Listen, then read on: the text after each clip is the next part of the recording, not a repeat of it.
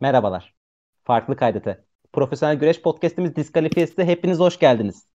Ben Mehmet. Karşımda her zamanki gibi Oğuzcan ve konuğumuz olarak S-Spor'un WWE spikeri, her türlü motor sporunun, dövüşün, tenis maçının ve kış sporunun taraflı anlatıcısı İzgecan Günal var. İzge hoş geldin.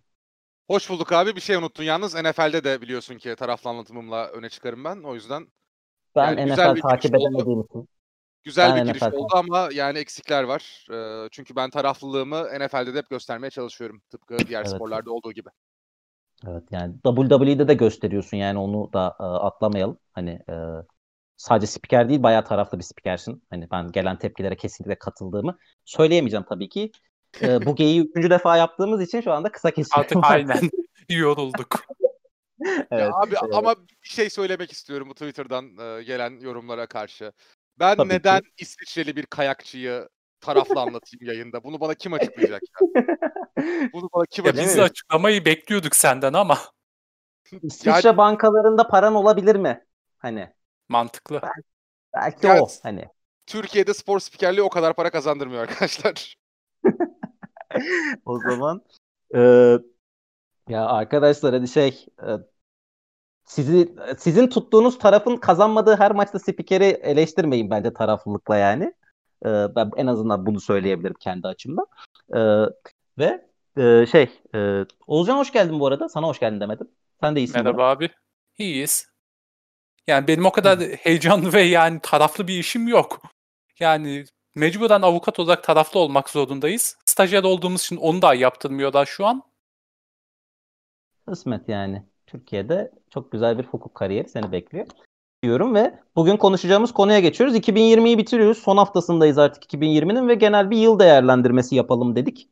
Ee, çeşitli başlıklarımız var bunun için ama öncelikle hani çok kısa bir hani 2020 sizin için nasıl bir deneyimdi? Yani şey güreş izleyicisi olarak iyi mi geçti, kötü mü geçti? Birkaç cümleyle izge özetlemek ister misin? Abi isterim şimdi birincisi e, profesyonel açıdan bir düşünmek zorundayım bunu ben tabii ki. Pandemi ilk başladığında işte Mart-Nisan aylarında tüm dünyada tüm sporlar dururken sadece WWE devam ediyordu. Bu ne kadar mantıklıydı o dönem ve e, insanları ne kadar büyük bir riske attı ayrı bir konu.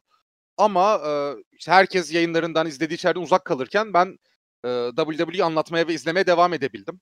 Bu yani o dönem baktığımızda saçma geliyordu bana dediğim gibi. Fazla bir risk gibi geliyordu. Şu an baktığımızda e, iyi öyle olmuş diyorum. En azından yani öyle bir boşluğa düşüş yaşamadım. E, bence o yani şu an baktığımızda güzel bir şeydi. Onun dışında e, seyircisiz yayınlar nasıl yapılır konusunda da WWE çok büyük e, aşama kaydetti bence yılın sonuna doğru. Thunderdome'un Thunderdome'ların gelişiyle birlikte özellikle. E, ya düşündüğümden daha iyi oldu ama şey tabii ki not düşmek gerekiyor. Profesyonel güreş seyirci reaksiyonlarına çok bağımlı bir etkinlik. Çok bağımlı. Tamamen seyirciden nasıl reaksiyon aldığınızla alakalı bir etkinlik izliyoruz aslında biz. O yüzden de seyircinin olmaması çok şey kaybettiriyor WWE'ye. Ama hiç yoktan iyidir. Oğuzcan sen ne dersin bu yılla ilgili genel olarak? Ya İzgi abinin son dediğine katılıyorum. Ben şeyi fark ettim. İzlediğim her şeyde seyirciyi ne kadar çok özlediğim, ne kadar çok aradığımı. Yani futbolda kendi takımın maçlarını da zar zor izler oldum. Güreşe artık pay-per-view'dan pay-per-view'a geçmeye başladım. Çünkü yani İzgi abinin dediği gibi güreş tamamen seyirciye oynanan bir şey aslında. Tiyatro gibi düşünmek lazım belli bir dereceye kadar. Seyircinin verdiği tepkiyle güreşin tadı iyice yükseliyor. Ve yani böyle olunca seyircisiz yayınlar açıkçası beni hiçbir şekilde kendine çekmedi. Yani Thunderdome çok büyük bir gelişmeydi yalnız. Bir farklılık oldu en azından. Bir en azından göz değişimi oldu. O bomboş arena hissiyatından kurtulmuş olduk. Fakat gene de yani güreş çok zorlandı ama bu yani genel olarak en iyi atlatan e, sektörlerden birisi olduğunu da söyleyebilirim. Hiçbir şekilde ara verilmedi. Büyük şirketler şovlarına sürekli devam etti ve hep belli bir kalite devam etmiş oldu. Ve aynı zamanda da yani seyircisizliğe karşı kendi aralarında bir çözüm bulmaya başladı. Buna ileride değiniriz. Yani sinematik maçların yükselişini yılına tanık olduk. Evet, e, zaten bizim ilk başladığımız Covid-19'du. Çünkü hani e, zaten neyi bu yıl yani futbol konuşsak, basketbolu, sinemayı, tiyatroyu, siyaseti her şeyi kon ne konuşabiliriz. Bu yıl nasıl geçti dediğimizde her, her zaman buna Covid-19'dan başlamak zorundayız. Pandemiden başlamak zorundayız. Ee, İzge bir ek yapacağım bu arada. Hani şey e, WWE durmadı bir tek dedim bu büyük spor organizasyonları içinde. Bir de Belarus Futbol Ligi benim hatırladığım e, durmamıştı. Çok Dur büyük, abi futbol- seyirci de aldılar. çok büyük bir futbol organizasyonu olarak onu eklemek durumundayım ben buraya. Doğru haklısın. Ee, haklısın. Çünkü şey böyle bir ara böyle iddia bülteni tamamen Belarus Ligi ile falan doluydu. Yani çok komik bir zamandı o da. Oğlum o cidden Ee, çok komikti şey geliyordu. Yani işte bu bahis şirketlerinin aplikasyonlarından öyle masa tenisi bahsi oynayın falan diye notification geliyordu. Yani öyle bir dönemdeydik. Çok acayipti ya gerçekten. Çok acayipti. Ee, WWE Bir- en azından devam etti yani bir şekilde. Evet yani ben de şey hani iptal etmeleri taraftarıydım hani her şey. Abi her şeyden önce hani şey herkesi riske atıyorsunuz falan filandan ziyade abi seyircisiz WrestleMania yapamazsınız diyordum. Hani ya böyle bir şey yok diyordum ama yaptılar. Ee, ve şey hani bayağı da e, iyi bir WrestleMania yaptılar aslında yani hani sıfır seyirciyle yapılabilir göre çok iyiydi. sıfır seyirciye göre çok iyi bir şey çıkardılar. Ee, hatta şey hani işte Gürkan arkadaşımız sormuş Twitter'dan şey hani yani e, o maç kartıyla hani seyirci de olsa tarihin en iyi WrestleMania'larından biri diyebilir miydik e, diye sormuş. E, hani ben o kadar o maç kartının şeyi değildim ama hani gerçekten çıkabilecek en iyi şovdu belki de. Ne dersiniz ki? Abi bence de yani ya şöyle bir şey var. Sinematik maçların e, gelişiyle birlikte zaten e, çok acayip iki maç izledik WrestleMania'da. Normal şartlarda asla izleyemeyeceğimiz iki tane maç izledik. Bir tanesi Undertaker AJ Styles, diğeri de tabii şey Firefly Funhouse maçı. E, Kesin. o ikisini çıkardığın zaman zaten WrestleMania 36'nın etkisi çok düşüyor. E, iyi maçlar vardı. Tabii ki çok iyi maçlar vardı. E, ama e, yani 36. WrestleMania'nın aklımızda bu kadar net kalmasının en büyük iki sebebi bence o iki maç. Ee, ve tabii işte Drew McIntyre'ın kazanması vesaire. Ee, ya pandemi olmasaydı WrestleMania 36 böyle olmayacaktı. Bu şekilde olmayacaktı bence. Ee, o yüzden evet bir artı etkisi oldu. Ee, ama yani ben her türlü şey tercih ederdim. Ya bu o kadar maçın çünkü e, iki gecede 9'ar tane maç vardı. Kocaman bir stadyumda işte Tampa Bay'de Raymond James Stadyumunda e, o kadar 80 bin 90 bin seyircinin önünde olmasını tercih ederdim açıkçası. Tarihin en iyi WrestleMania'lardan biri değil tabii ki ama e, yani bahsedildiği gibi olası şartlarda ya içinde bulunduğumuz şartlardaki en iyi işlerden birini çıkardı. Çıkarabilecekleri en iyi işlerden birini çıkardılar. En hatırlanabilir WrestleMania'larından biri hani o iyiden ziyade hani hatırlanabilir. Çünkü çok acayip bir şey bu yani. Hani e, Ya ama bunun ya şey falan da var abi mesela şimdi atıyorum e, SmackDown takım şampiyonluğu maçı bireysel maç olarak yapıldı falan gibi gariplikleri de oldu bu WrestleMania'nın. Onları biraz göz ardı ediyoruz galiba. Yani Evet sadece iki ya da üç maç üzerinden zaten hani bu Evet. övgüyü ancak yapıyoruz. Hani yoksa şey e, abi Goldberg Strowman diye bir şey oldu. Hani evet, evet. sadece bir Ama şey oldu. iyiydi. Sadece bir şey oldu abi çok kötüydü. Şey SmackDown Kadınlar Şampiyonluğu maçları falan rezaletti yani. Kickoff'unda Natalya Liv Morgan falan vardı. Hani yani WrestleMania kalibresinde maçlar değil bunlar kesinlikle. Ama şey yine de çok hatırlanabilir bir şey. Ve abi yani AJ Styles e, Undertaker çok iyi bir macera filmiydi ben. ma- macera filmi sahnesiydi. Firefly Funhouse maç inanılmaz bir sanat filmi gibiydi hani. Çok başarılı işler ikisi de gerçekten yani. E, ve ondan sonra da bu sinematik maçlara devam etmeleri işte her maçta Thunderdome'a geçene kadar hemen her maçta işte sinematikliğe biraz daha önem vermeleri, çok fazla kespiç yapmaları ee, ve benim özellikle çok sevdiğim Money in the Bank maçı, Corporate Money in the Bank maçı. Hani o açıdan en azından bu pandemi dönemi e, bir işe yaradıysa WWE'nin farklı bir tarafını e, ortaya çıkarmasını sağladı. Onu düşünüyorum ben. Olcan ne dersin? Yani WrestleMania konusunda düşünce yani zorlanıyorum nasıl veya e, sıralama konusunda. Çünkü seyircinin etkisini konuşmuştuk güreşte. Seyirci olsaydı bu maçın her birinin çok farklı bir yere gelebileceğini düşünebiliyoruz. Ve yani aynı şekilde buluklanmayacaklardı. Aynı şekilde angle'lar yazılmayacaktı. Maçın bitişi farklı olacaktı. Büyük ihtimalle maçın sırası dahi farklı olacaktı. Ya o yüzden karşılaştırmada zorlanıyorum. Fakat yani sinematik maçların etkisine katılıyorum. Ya bir de bazı çok kaliteli maçlar öbürkülerin etkisi e, üzerine örtebilir. Her geceden izlenecek, konuşulacak ve yani hakkında düşünülecek bir maç vardı yani. White vs. Cena çok meta bir maçtı. Yani üzerinde gerçekten düşünülüp bir makale yazılabilecek seviyede bir maç çıkardılar. Konuşmadık ama Edge vs. Orton yani bence o durumdan çıkarabilecekleri en iyi maçı çıkardılar. Yani Ben gene de ben iyi bir WrestleMania olarak sayacaktım onu. Ya Edge vs. Randy Orton 36 dakika falan sürmüştü abi. O maç 20 küsure bitmesi lazımdı. Çok uzadı. Ya gereksiz uzadı ona ben de katılıyorum. Ama seyirci etkisi olmadan yani o seyircinin sesini duymadan bence yapabilecekleri en iyisi buydu. Ki o maç kesinlikle seyirciyi hak ediyordu. WrestleMania'daki maçı diyorsun değil mi? Bu arada Evet. tabii. Aslında ikisi de olabilir seyirciyi hak etmede. O da sonraki de gerçekten se- ya seyirciyi hak eden bu sene çok fazla şey vardı hani ama hani yapacak bir şey yok. Bu arada şey WWE, AEW gibi şeyler büyük şirketler şovlarına devam etse de e, indiler falan hiç şov yapamadı. New Japan uzun bir süre şov yapamadı. Ve hani şu anda mesela herhangi bir hype'lanmış durumdaki bir indie şirketi yok galiba hani.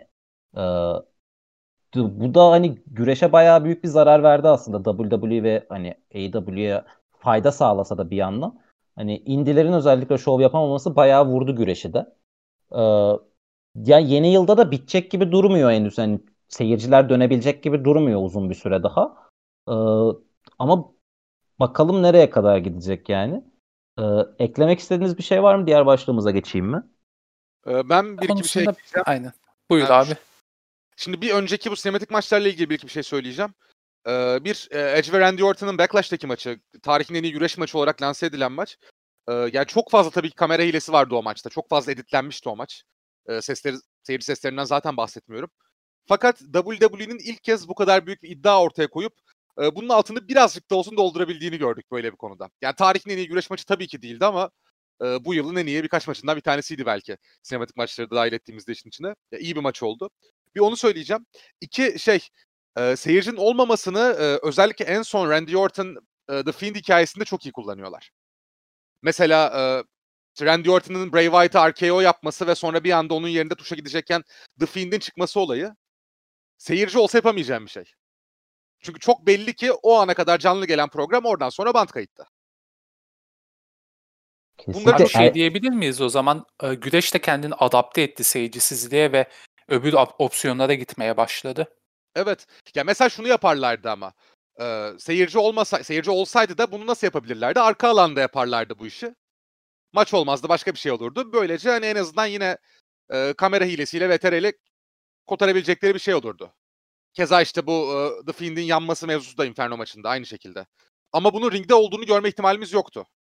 Ee, onu çok güzel kullandıklarını söyleyebilirim. Seyirci şey sinematik maçlar konusunda. Ee, bir de e, geçeyim mi indilere? Tabii. Yoksa olacak bir şey söyleyecek misin ekstra sinematiklerle Büyük ilgili? ihtimalle aynı şeydi tahminen. Ee, ya indilerle ilgili şunu söyleyeceğim. Ee, ABD'de özellikle hem ABD'de hem İngiltere'de zaten ki Britanya'ya doğru geleceğiz birazdan tekrar. Ee, indi güreşinin en ciddi yükselişte olduğu dönemdeydik son birkaç yıldır. Ve e, bu kadar ciddi bir ivmeyle yükselen indiler varken e, bir anda pandemi her şeyi bitirdi. Ben ona çok üzülüyorum en çok. Çünkü ABD tarihinin herhalde e, yani işte 2000'lerin başından bu yana, 90'ların sonundan bu yana güreşin en revaçta olduğu ve her türlü güreşin, bağımsız federasyonların da çok revaçta olduğu bir dönemindeydik. Bütün bağımsızların bir anda önü kesilmiş oldu ve geri dönüldüğünde nasıl devam edecekleri hakikaten soru işareti. Kesinlikle. Oğuzcan bir şey ekleme, ekleyecek misin? Bağımsız güreşin yani iyice yavaşlamasını şundan dolayı anlatabiliriz. Eğer ya o konuda tecrübesi olmayan arkadaşlar varsa WWE, All Elite veya Impact bu tür büyük şirketler e, farklı gelir kaynakları da oluşturabiliyor kendine. Yani televizyon anlaşmaları olur, sponsorluklar olur. Fakat bu bağımsız güreş ve bağımsız güreşçilerin tek gelir kaynağı genellikle şov ve şovun etrafında olan şeyler. Şovun içinde merch satışı, DVD olur, tişört olur, e, bilet satışı, ardına o şovun çekilişi ve ardına internette DVD olarak satışı veya e, on demand sitelerinde satışı olarak. Ya bunlar tamamen yok olduğunda hatta güreş şeyi yok oldu. Sanırım bir şirketlerinde de Game Changer Wrestling The Collective'i denemişti galiba. Ortak büyük bir şov yapmayı denediler. Sanırım birkaç pozitif vaka çıktı içinden. Tekrar deneneceğini zannetmiyorum. Yani İzgi abiye katılıyorum. Artık Amerika'da bağımsız güreşin belli bir yükselişi vardı. Özellikle bu internetten e, yayınlar artmaya başladığında neredeyse her şirketin ufak bir tane kendi e, internetten şovlarını yayınlayabildikleri sitesi vardı. Buradan artık belli bir yükselişe geçmeye başlamışlardı ve tamamen durdu. Yani durdu derken gerçekten tamamen durdu güreş. Yani 4-5 şirket dışında şov yapan yok. Hatta yani çok uzun bir süre boyunca sadece 3 şirket şov yaptı Amerika'da. Impact, WWE ve e, All Elite. Yani Ring of Honor dahi şovlarına yeni yeni başladı bildiğim kadarıyla. Evet evet. Zaten yani Amerika'da özellikle dünyada da güreş dünyasında kusura bakmayın güreş dünyasında bir tekelleşme söz konusu zaten. Yani bir WWE var ve onun çevresinde ona karşı çıkmaya çalışan belli başlı federasyonlar var. Ee, işte tepede WWE ekonomik büyüklük olarak. Onun altında işte AEW geliyor. Sonra e, Impact, ROH, ROH gibi, Ring of Honor gibi federasyonlar geliyor. Ondan sonra da indiler var. Böyle piramit var aslında. O piramidin alt tarafı tamamen kayboldu. O yüzden çok korkuyorum ben. Yani pandemi bittiğinde tekrar çok e, büyük bir büyük şirketler hegemonyasına doğru mu gidiyoruz diye. E, ondan korkuyorum. Hakikaten Ya hiç iyi buradan- olmadı. Buradan ben diğer başlığa geçeyim zaten. Bu biraz da şey hani e, WWE'nin bu dönemde iyice büyümesiyle alakalı zaten. Yani pandemiden herhalde en karlı çıkan şirket Amerika'daki tüm eğlence sektörü için de WWE oldu. E, hani e, çeşitli şey ekonomik e, daha ekonomik avantajlar sağladılar e, hükümetten e, ve şeylerden hani yerel yönetimlerden. Ve bunun yanında tarihlerin en büyük şey e, bahar temizliğini gerçekleştirdiler. Yani kovdukları insanların e, haddi hesabı yok. Bunlar hem büyük isimlerdi hem işte kullandıkları isimlerdi ya da gittikleri yerde hani çok ta- hemen kullanılmaya başlayan isimler oldular işte. E, Rusev, Heath Slater gibi yıllardır orada olan, e, Zack Ryder gibi yıllardır orada olan e, şeylerini, sabit güreşçilerini kovdular. İşte Eric Young ve Good Brothers'ı kovdular. O iki isim gitti hemen kemer aldı. E, işte uzun zamandır kullanılan Rowan gitti, Kurt Angle gitti. Yıllardır hakemlik yapan Mike Chioda, işte yapımcılardan Mike Rotunda, Finley falan gitti. Ee, ve hani o bahar temizliği gecesi bitmiyordu bir türlü. Hani o bir iki günlük bir süreç sürekli olarak yeni bir haberin düştüğü e, bir dönemdi ve hani bayağı da dikkat çekti. Ee, İzge sana pası atayım buradan. Yani WWE hem bu kadar fazla kişi kovması gerekiyor muydu? Hani çok büyük bir roster'ı vardı ve hani çok fazla da işe yaramayan insanı vardı ama hani bu kadar büyük bir şey bekliyor muydun? Abi bu bir kere çok ayıp. Yani hakikaten çok ayıp. Çünkü normal şartlarda bahar temizliği olduğu zaman e, kovulan güreşçilerin gidebilecekleri çok fazla yer var. İşte az önceki soruyla alakalı. E, günümüzde bazı W, ya işte midcard'daki özellikle WWE süperstarları biz şirketten ayrıldığımızda indilerde daha fazla para kazanabiliyorduk diyorlardı. O kadar yükselişte olan bir e, indie camiası vardı. Şu anda öyle bir imkan yok. Ve öyle bir imkan yokken en az 20 kişi işsiz kaldı WWE'de. WWE'nin abi e, halka açık bir şirket olduğu için biliyoruz. Kasasında 500 milyon dolar civarı nakit para var. İstediğin zaman harcayabileceğin nakit para var. Yani bir yatırım matırım vesaireden bahsetmiyorum. Şirketin değerinden bahsetmiyorum. 500 milyon dolar nakit parası olan bir şirket WWE. Ve yani bunu yapmaları hakikaten çok çok bence ayıptı. Herkese çok ayıptı. Çünkü dediğin gibi çok uzun süredir WWE'ye emek vermiş insanları kovdular. Yani Mike Chioda'yı kovdular bahsettiğin gibi. Baş hakemdi bu adam. 80'lerin sonundan beri WWE'de. İşte Scott Armstrong'u kovdular yine. Ee, uzun süre hakemdi, prodüktörlük yapıyordu. Ee, Mike Rotunda'dan bahsettin. Ya üstelik Bray Wyatt'ın da babası bu adam. Yani en büyük süperstarlarından bir tanesinin babası. Onu kovuyorsun. Ee, Bill Kidman aynı şekilde. Finley aynı şekilde. Finley'nin özellikle WWE'de kadın güreşinin yükselişindeki etkisi çok büyük. Ee, çok çok büyük. Ee, ya bir kısmı geri döndü onların ayrı konu. Mesela Pat Buck tabii kovulmuştu, geri döndü.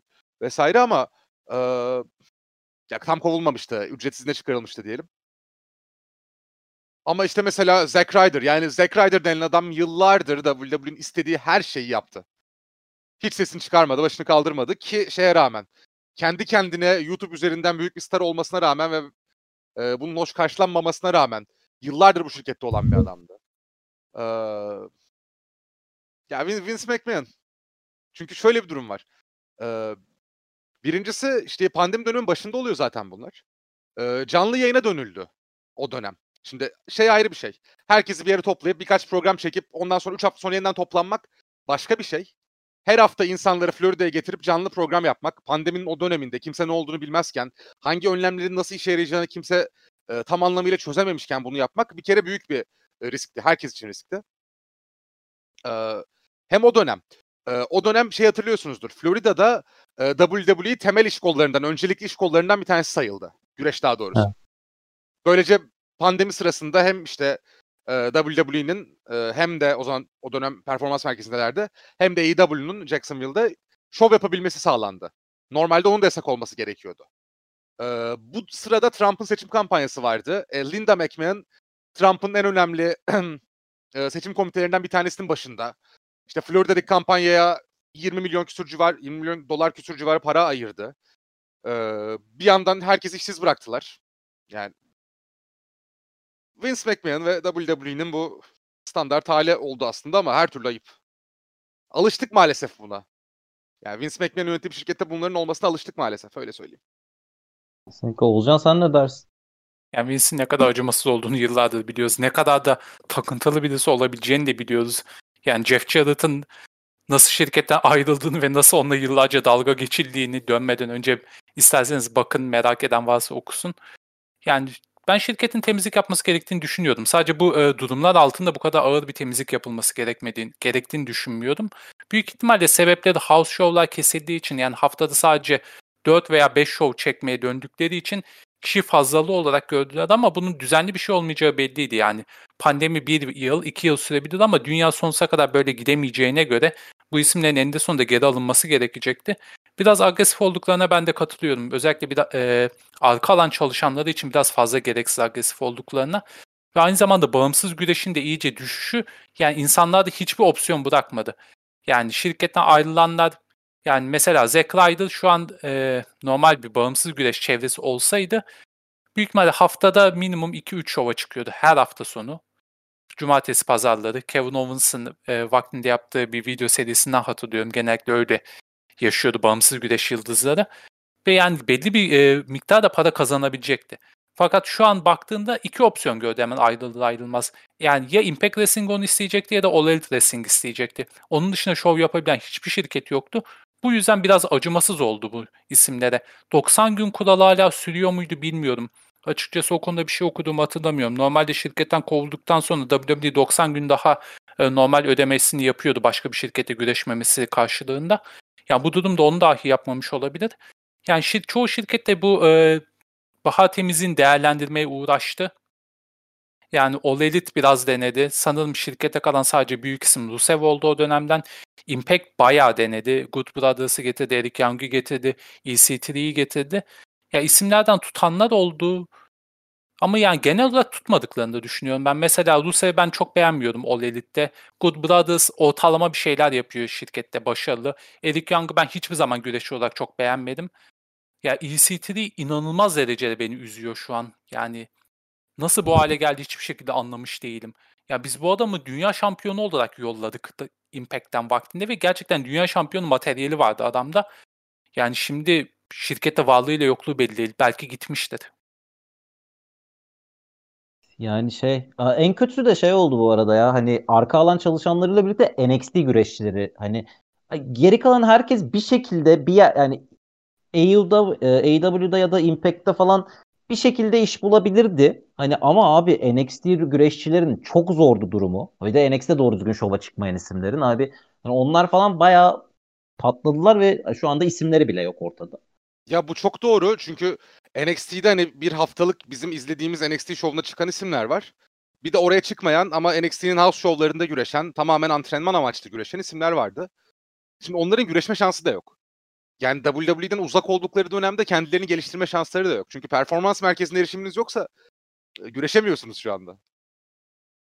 Gerçekten Antrenman da yapamıyorsunuz. Ya. Bakalım ya pandemi bittiğinde hani hem indiler hem bu isimler kendilerini nasıl toparlayacak ya da en azından pandeminin etkisi hani aşıyla falan azaldığında biraz daha diyeyim. Hani güreş dünyası kendini nasıl toparlayacak bilmiyorum ama gerçekten hani İzgen'in dediği gibi o sadece büyük federasyonların olduğu bir güreş dünyasına doğru da e, gidiyoruz gibi görünüyor gerçekten bundan ben sonrası için. Bir şey eklemek istiyorum burada. Bu WWE'nin e, bu yaklaşımıyla alakalı bir şey aslında. E, biliyorsunuz son dönemde insanların Twitch kanallarını kapattılar. Yani evet. ya bize pay verirsin ya da işte maaşının parçası olur bu. E, Twitch'ten kazandığın para ya da Twitch yapmazsın gibi bir şey gittiler. Hatta Zelina Vega'nın kovulmasında bunun çok büyük etkisi var. E, zaten illegal bir şey yapıyorlar ve güreş dünyasındaki bu işte e, sendika kurma hareketini olabildiğince engellemeye çalışıyorlar ki bu illegal bir şey. E, Vince McMahon. Yani hakikaten e, Donald Trump'ın şirket yöneticisi hali gerçekten kendisi. Yani umarım bir gün o da kaybeder o zaman diyeyim. Hazır Trump kaybetmişken. Ee, ve diğer başlığımıza geçeyim. Yine e, biraz moral bozucu bir noktadan gideceğiz. E, sonradan biraz daha böyle eğlenceli konuları konuşmaya başlarız. E, güreş dünyası bu arada ya pandemi döneminde bir de e, speaking out hareketiyle çalkalandı. işte e, bizim Hollywood'dan Me Too hareketi olarak bildiğimiz şeyin aslında güreş dünyasına yansımasıydı bu. E, çeşitli e, erkek güreşçilerin hani kadınlara yaptığı e, şeylere e, taciz, tecavüz suçlamaları bu iddialarla çalkalandı. David Starr'la başladı. Oradan Jimmy Havoc, Dar Darby Allin gibi isimlere gitti. E, Joey Ryan diye bir e, şey skandal ortaya çıktı. WWE'ye vurdu. İşte e, e, Jack Gallagher, Jordan Devlin, Matt Riddle, e, Velvet'in Dream hakkında suçlamalar çıktı ki Velvet'in Dream için hala şey var. İşte son NXT sırasında Fire Velvet'in Dream yine trend topik olmuştu mesela. E, işte UK'den hakemler bu arada NWA'in başkan yardımcısı böyle bir şeyle suçlandı ve istifaya zorlandı en sonunda. Kovu şey kapatın bu, suçlamalarla kapanan federasyonlar oldu. İşte çıkarı oldu ya da e, Birleşik Krallık güreşi tamamen çöktü.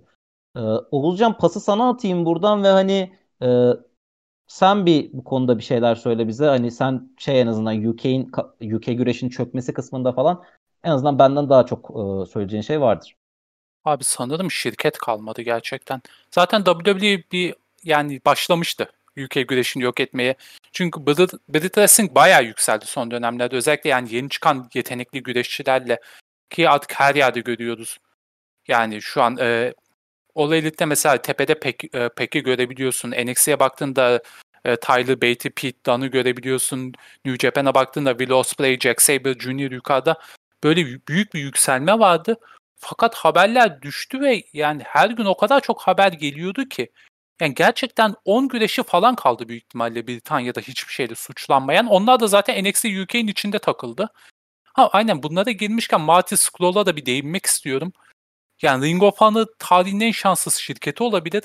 Yani Scroll'u ellerinde tutmak için, All Elite'e kaptırmamak için bu kılık verdiler. Yani verilebilecek en büyük şey. Genellikle çok iyi de bitmez. Bundan önceki programımızı dinlediyseniz Kevin Nash'in neler yaptığını anlatmıştık biz WCW'da. Ve yani sanırım bu olaylar olduktan bir veya iki ay sonra Scroll hakkında suçlamalar da başladı ve şirketten uzaklaştırıldı. Yani şu an Britanya Güreşi NXT UK dışında yok. Yani benim bildiğim kadarıyla neredeyse hiçbir şirket kalmadı. Kalanlar da zaten WWE'nin e, çatısı altına girdi. Mesela e, WWE'nin e, bu alttakileri bastırmasını konuşurken network büyütmeye başladı. Network'ün için artık Evolve Show'ları var, Westside Extreme Wrestling var, Almanya'dan Progress Wrestling vardı yanlış hatırlamıyorsam Britanya'dan. Aa, David Starr'da da bir şuna değinmek istiyorum. Tam İzgi abi çünkü e, şeyden konuşmuştu, e, unionlardan, sendikalaşmadan. Yani o kadar yaraladı ki bu işi. Çünkü David Starr sendikalaşma hakkında en çok konuşan isimlerden biriydi ve bu olay onun yüzünden, onun başından patladığı için de ya belki bir 5 yıl falan geriye atmış olabilir sendikalaşma işini. Ya ben ondan zaten bahsedecektim. Ya David Starr o kadar büyük hayal kırıklığı ki. Ya inanılmaz büyük. O kadar büyük hayal kırıklığı ki. Çünkü hakikaten işte e, solcu hatta e, sosyalist takılan, Bernie Sanders'ı destekleyen, sendikalaşmayı destekleyen, hatta feminist olduğunu söyleyen bir adam David Starr ve e, yaptıklarına bakın. Yani hiç savunması da olamadı zaten kendisini. Hiç hiç savunamadı. Kabullendi. E, kabullenmek yani, zorundaydı zaten. O kadar fazla e, kanıt vardı ki abi, hakkında. Öyle diyorsun da e, yani Joy Ryan'ın yaptıklarından sonra kendini suçlayanlara da dava açtı Joy Ryan ve şimdi yani maçlarına geri dönüp bakamıyorum. Yani çünkü kendini güreş stili tamamıyla penisi üzerineydi ve birilerine dokunmak üzereydi. Ve özellikle de kadın güreşçileri. Şimdi yani bu suçlamalarla beraber düşününce yani hangi güreşçi bunu kabul etmek istedi ilk başta? Yani gimmick değilmiş. Abi aynen öyle yani Joey Ryan'ınki çok büyük rezalet zaten. En büyük iki skandal o ikisi. Ee, yani David Starr ve Joey Ryan ki Joey Ryan çok büyük bir yıldız halinde. Çok fazla para kazanıyordu bu adam. Ee, yani artık WWE'de olmayan büyük ihtimalle en büyük bağımsız güreşçiydi. Özellikle bu All Elite'in kuruluşu yüzünden Young Bucks'ın bağımsız güreşine ayrılmasından sonra her yerde görebiliyorduk. Evet. Ve yani şimdi güreşten yok oldu. Aynen öyle. Yani mesela şey falan da e, Paige'in annesi Sweet Saray'a da mesela suçlamalar gitti. Hiç şaşırtmadı açıkçası beni. E, evet o aile zaten çok... yani var o ailede vardı abi. En baştan beri belliydi. Onlar çok... Ya zaten biliniyordu büyük çoğunluğu da çok zorlu bir aile. Ya şey konuşmak lazım. Velvet'in Dream hakkında da WWE'nin hiçbir şey yapmaması hakkında konuşmak lazım. Çünkü onun da hakikaten e, bu Spinning Out'tan önce de çıkmıştı Velvet'in Dream hakkındaki iddialar. E, WWE Sanırım bir şey, şey yapmadı. şey demiş. Galiba şey dediler. E, biz içeride incelememizi yaptık. Bir sorun yok. E, oyuna devam. öyle dediler de yani. Yani belli. Hani e, ne bileyim Riddle, Matt Riddle mesela. Hani e, onunla ilgili daha fazla şey çıktı. Olay çıktı ondan sonra da hani e, suçlamanın yalan olduğuna dair bir şeyler var. Emin değilim. Ne kadar doğru bilmiyorum. Yani abi Ee, kurtulabilen benim gördüğüm 3 kişi var. Yani Darby Allin, daha çok 4. Sammy Guevara, Darby Allin, Velveteen Dream, e, Matt Riddle. Yani bu dördünün daha ağır incelenmesi gerekiyordu bence. Evet yani tam bu suçlamalar olurken Riddle ana kadroda push alıyordu arkadaşlar. Hani saçmalık. Yani en, en azından bir adım geri çekilseydi bu adam. Abi hakikaten şey hani e, Matt Riddle hakkındaki suçlama çıktıktan iki gün sonra SmackDown debutunu yaptı. Ben çekilmişti ön- önceden çekilmişti o dönemde hani ben şey en azından keserler diye bekliyordum. Yok adam çıktı de- debut şovunda da ya main event ya AJ Styles'la karşılaştı bir şey yaptı ve oradan sonra da pushlanmaya devam etti ya. Ve bir açıklaması var abi işte o kız zaten deliydi hani e, bütün o tacizcilerin tecavüzcülerin ilk açıklaması hani ifşalandığında bu oluyor zaten yani Evet. Çok ko- korkunç bir dönemdi gerçekten. En azından şey Velvet'in Dream falan ya büt- NXT'deki bütün desteğini kaybetti en sonunda yani hani NXT'nin en büyük starı olmaya doğru gidiyordu artık hiç hiç o Yani- taraflarda belli yok en azından. Yani ilk gördüğümde açıkçası dediğim neredeyse büyülenmiştim. Yani bu adam çok büyük bir yıldız olacak diye düşünüyordum. Çünkü gerçekten karakterini bir kenara bırakabilirseniz güreş için aradığınız her şey var adamda. Fakat yani karakter bir kenara bırakılabilecek seviyede değil. Yani siz şeyi izlemiş miydiniz? Ee, David Valentine Dream'in katıldığı Tough Enough'ı. Evet. Yok. Abi orada bile yani e, adamın güreşi o kadar çok sevdiği her halinden belliydi ki o gün o yıl e, Tough Enough'ı kazanmamasından sonra bile çok olay olmuştu. Nasıl bu adamı kazandırmazsınız, nasıl sonrasında almazsınız, kadroya imzalamazsınız diye. Çok büyük destek vardı arkasında ve müthiş bir karakter aynı zamanda yani şey olarak, güreş karakteri olarak, ringde yaptıkları olarak. Fakat gerçek insanın o Patrick Clark'ın yaptıkları işi göz ardı edilemeyecek noktaya getiriyor. Ya Chris Benoit olayındaki gibi aslında. Chris Benoit da tarihin en yetenekli güreşlerinden bir tanesiydi ama bugün hiçbir şekilde ya, överken bile içimizden gelmiyor Chris Benoit'ı çünkü yaptıklarını biliyoruz. Bunlar çok farklı şey. Ya, aynı şey aslında. Aynı kategoride olan şeyler bunlar. Ee, iki şey ekleyeceğim. Bir tanesi AEW tarafı. Ee, işte Sammy Guevara'nın bir şey vardı biliyorsunuz. Ee, Sasha Banks'e tecavüz etmekle ilgili bir şaka yaptığı ortaya çıktı kendisinin. Ee, Sammy Guevara bence olası en iyi tepkiyi verdi. Çünkü önce Sasha Banks'ten özür dilemiş. Ardından e, işte bir videoyla herkesten özür diledi. Cezasını çekti. Ee, işte ne yapması iş yerinde özellikle ne yapması gerektiği konusunda nasıl yaklaşması gerektiği konusunda bir eğitimden geçti ve ondan sonra geri döndü. Hani iyi kurt ya kurtardı tabii ki kendini ama e, birincisi zaten hani ofansif şaka yapmaya çalışırken sıçmış. Sammy Guevara'nın yaptığı o aslında. E, ikincisi de yapılması gereken her şeyi yaptı bence. Yani herkesin bence böyle bir tepki vermesi, verebilmesi gerekiyordu. Joey Ryan'ın yaptıklarına baktığımızda özellikle. E, Evet. Yani Dar- Darby Allin konusu çok fazla konuşulmadı zaten. E, çok e, Onunki zaten tacizden ziyade biraz e, tam bir taciz değil. Onda biraz daha e, şerefsizlik diyebilirim yani. E, Evet fiziksel taciz değil şey. de duygusal manipülasyon falan gibi bir. Ya, Doğru aynen. Hı hı, Kabullenilebilecek bir şey değil ama yani fiziksel açıdan bir cinsel tacizi yok. Veya fiziksel açıdan hiçbir şey yok açıkçası öyle diyeyim daha çok. Yani bilmiyorum çok ayrıntısına hakim değilim ama abi sonuçta onlar da e, işte şeye hmm, ay adamın adını unuttum ya. Bir tane YouTuber vardı çok ünlü güreş YouTuber'ı. Şimdi yakınlarda geri döndü. Bu işte E, Adam Blampied Adam, galiba. Blam- Adam Blampied aynen mesela. Onun da benzer şeyleri vardı ve e, o da çok ciddi özürler dileyerek iki sene falan kayboldu ortadan. E, ya bu şey değil. Hani fiziksel bir durum yok diye göz ardı edilebilecek bir şey değil bence. E, bir onu eklemek istedim. İki de şey, Chikara'nın kapanması çok büyük olay. Ona ben de değinmek istiyordum. Chikara'nın kapanması çok büyük olay. Yani e, uzunca bir süre güreş dünyasında o kadar farklı bir şey yarattı ki Chikara. Chikara'nın kapanması çok büyük olay. Çok da fazla güreşçi yetiştirdiler zaten. E, o kadar kendine has, o kadar farklı bir şey yapabilen, o kadar e, güzel ilerleyebilen, e, o kadar uzun vadeli ilerleyebilen çok az federasyon vardı bence. E, belki işte cid- çok fazla ciddi olmamalarından kaynaklı biraz e, göz ardı ediliyorlardı ama e, Chikara'nın kapanmış olması çok büyük kayıp. Yani Mike Quackenbush keşke öyle şeyler yapmasaydı. Keşke. Ee, şey e, Sammy Guevara, Guevara konusunda hani ben de şunu söyleyeyim. Ee, süreç olabilecek olabilecek en olumlu şekilde işledi onda.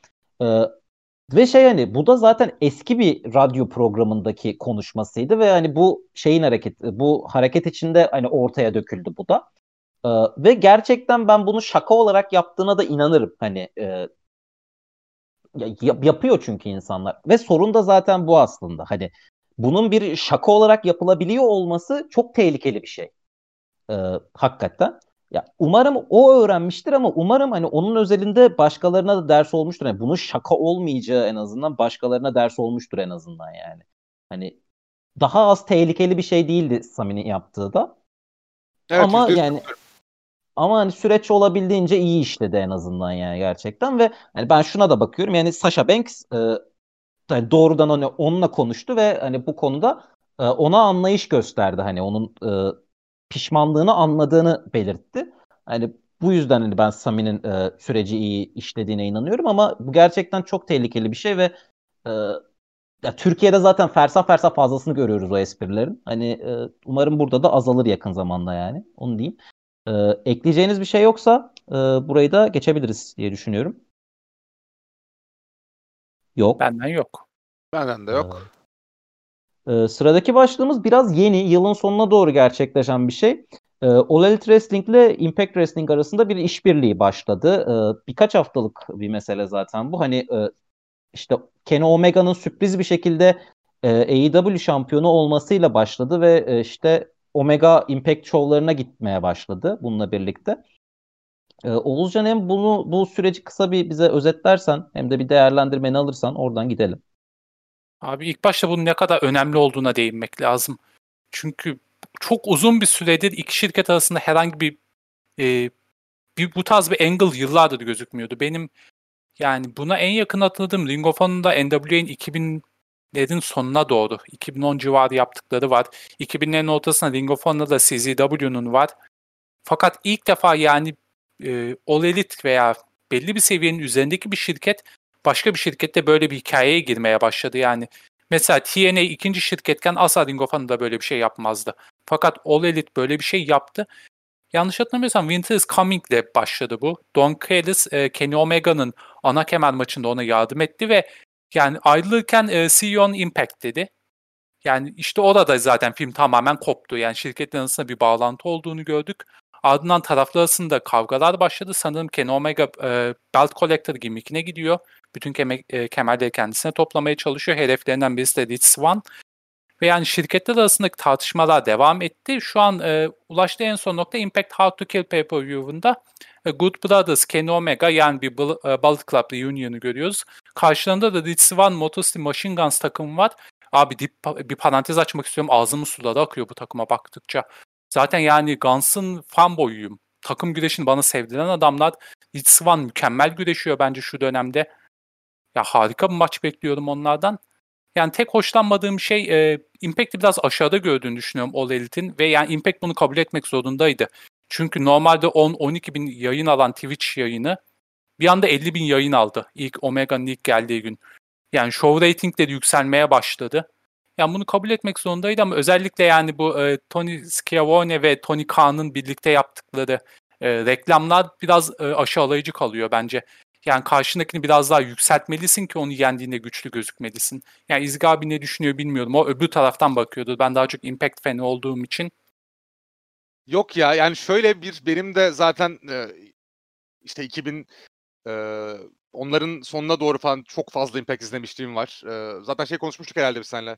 E, benim de Motor City Machine Guns ne kadar çok sevdiğimle alakalı herhalde konuşmuştuk zaten. Aynen. Hard to Kill'deki o maç e, benim de ağzım sularını akıtıyor ve ben e, Kenny Omega sayesinde, bu hikaye sayesinde uzun zaman sonra Impact izledim. Hala da bakıyorum Impact'te ne oldu diye. Hard to Kill'de izleyeceğim. Yani bu maçı kaçıramam zaten. E, şu var orada. E, Impact e, bu işten daha karlı çıkacak gibi gözüküyor AEW'ye karşı. Çünkü AEW'nun Impact'ten kazanacağı çok fazla bir şey yok. Kenny Omega'nın Belt Collector gimmick'i ve o Impact muhtemelen Impact Dünya Şampiyonu alacak olması dışında Impact daha fazla izleyici kazanacak AEW ile ortaklıktan. O yüzden de daha aşağıda olduklarını muhtemelen kabul etmek zorundaydılar. ben orada çok yanlış bir şey görmüyorum. Ama ben bir hikayenin çok iyi işlendiğini düşünüyorum. Çünkü Winter is Coming'den önce Don Callis Full Gear'da da geldi. Full Gear'da da Omega'nın Hangman Page'de olan maçında konuk yorumcuydu. Tam bir ay önce falan galiba Winter is Coming'den. Kasım başında olması lazım.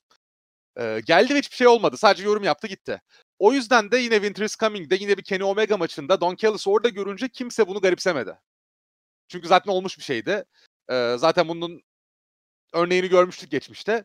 Ee, orada Don Callis'ın maça karışacağını kimse düşünmedi. Ayrıca zaten bu e, Kenny Omega ile John Mox arasındaki bu Gentleman's Agreement olayı, Gentleman Anlaşması olayı da e, o ana kadar çok güzel gidiyordu. Ve kimse e, Kenny Omega'nın böyle bir hile yapacağını da düşünmüyordu. Ee, ama işte olanları oldu. Ee, Don Callis maça karıştı. Kenny Omega kemeri kazandı ve sonra bir hışımla oradan kaçışları var. Ee, son anda da işte bahsettiğin gibi Don Callis'in e, ne olduğunu bunu ne yaptığımızı salı günü açıklayacağız demesi var. Hatta orada röportaj yapan kişi hatırlamıyorum kim olduğunu soruyor şey diye. Ee, AEW çarşambaları yapılıyor Dynamite. Çarşambaları yapılıyor. Hani salı nereden çıktı diye. Impact'te olacağız diyor ondan sonra. Ee, yine söylediğin gibi Twitch'te 50 bin civarına çıktı izleyici sayıları ki bu Impact'in göremeyeceği bir şeydi. Ee, ama hikaye bence baştan sona müthiş işlendi. Ee, ve şu anda gayet güzel devam ediyor. Ee, ve daha önce de hani hakikaten bu seviyede böyle bir örnek görmemiştik. Impact'in TNA'nin en başlarında e, TNA ve ROH ortaklığı vardı bir miktar. Onu saymazsak herhalde. E, daha da büyük bir şey gelmiyor benim aklıma başka. E, ee, şöyle oldu yani. e, bunun hikayesel anlamda çok güzel işlendiğine ben de katılıyorum. Ben uzaktan takip ediyorum iki federasyonda ama e, bir de şuradan hani ya, e, AEW'nun ilk tam yılının sonuna geliyoruz aslında bir yandan da ve şey hani AEW hep çıkış noktasında WWE'ye rakip olabilecek bir şirket olarak lanse edildi ve bir yere kadar da oldu belki diyebiliriz. Ama şey hani bir yılın sonunda böyle bir ortaklığa, böyle bir ekstra bir şeye gitmeleri kendi kendilerine yetememelerini gösterir mi? Yani çok da memnun olmadıklarını durumdan, şu ana kadarki gidişattan memnun olmadıklarını gösterir mi sence? Ne dersin? Ben buna hiç katılmıyorum ya. Yani memnun olmadıklarını düşünmüyorum ben ama daha fazla şey yapma şansları vardı ve bunu kullandılar. Çünkü AEW zarar görmeyecek bundan. Ee, ve WWE gibi bu kadar kendi içine kapalı olmanın da bir yerden sonra uzun vadede e, çok avantajlı olmadığını da WWE'den görüyoruz. Sürekli düşen reytinglerden görüyoruz. Ee, WWE'nin izleyici kitlesinin çok daha yaşlı bir hale gelmesinden görüyoruz. Ee, şey biliyorsunuzdur geçtiğimiz haftalarda e, Dynamite'ın demo reytingi yani 18-49 yaş arası izleyici reytingi Raw'u geçti. Çok büyük olay bu. Daha işte bahsettiğim gibi ilk tam yılının sonuna gelen bir şirketin bunu başarmış olması çok acayip bir şey. Ben o yüzden şey katılmıyorum. Kendi kendine yetemedikleri için bunu yaptıklarını düşünmüyorum ya da öyle bir imaj olduğunu da düşünmüyorum bunun. Ama insanları daha çok heyecanlandırdı bence. Çünkü bir AEW bunu yapıyorsa diğer federasyonlarla da crossover görme ihtimalimiz var demektir bu. Yani Ring of Honor'la olsun çünkü Marty Scurll bağlantısı var zaten oradan. İşte e, New Japan'le olsun zaten.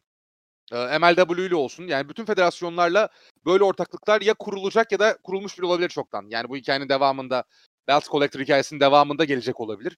Bu çok heyecan verici bir şey bence. İkincisi şeyi gördük. Ee, AEW'deki güreşçilerin attığı tweetleri gördük. Bu olay ortaya çıktığında. Kenny Omega'nın Impact'e gittiği ortaya çıktığında. İşte mesela şey e, FTR e, The North diye tweet attı mesela. Nefis maç. Yani The North ve FTR stilleri o kadar uyan iki takım ki birbirine. O maçı kesin görmek isterim. İşte birçok takım mesela Young Bucks Motor City Machine Guns maçı inanılmaz olur. Hakikaten rüya gibi bir maç o. Ee, Abi oldu desem o maç sana. Yakın zamanda oldu mu? Yakın, yakın zamanda oldu. olmadı da e, tamam, e, Generation bir tarzında oldu. Şeyden tamam. dolayı direkt aklıma geldi çünkü çok kötü ya. maçtı. Onu saymıyorum yani. Ben o sırada Active Impact izliyordum ya Generation bir dönemi de. Hatırlamak istemezsin. çok yani. kötü bir maç. Nasıl çıktığını anlamadım o maçın. Hani ama günümüz Young Bucks'ıyla Motor City Machine Guns'ı görmek harika olur.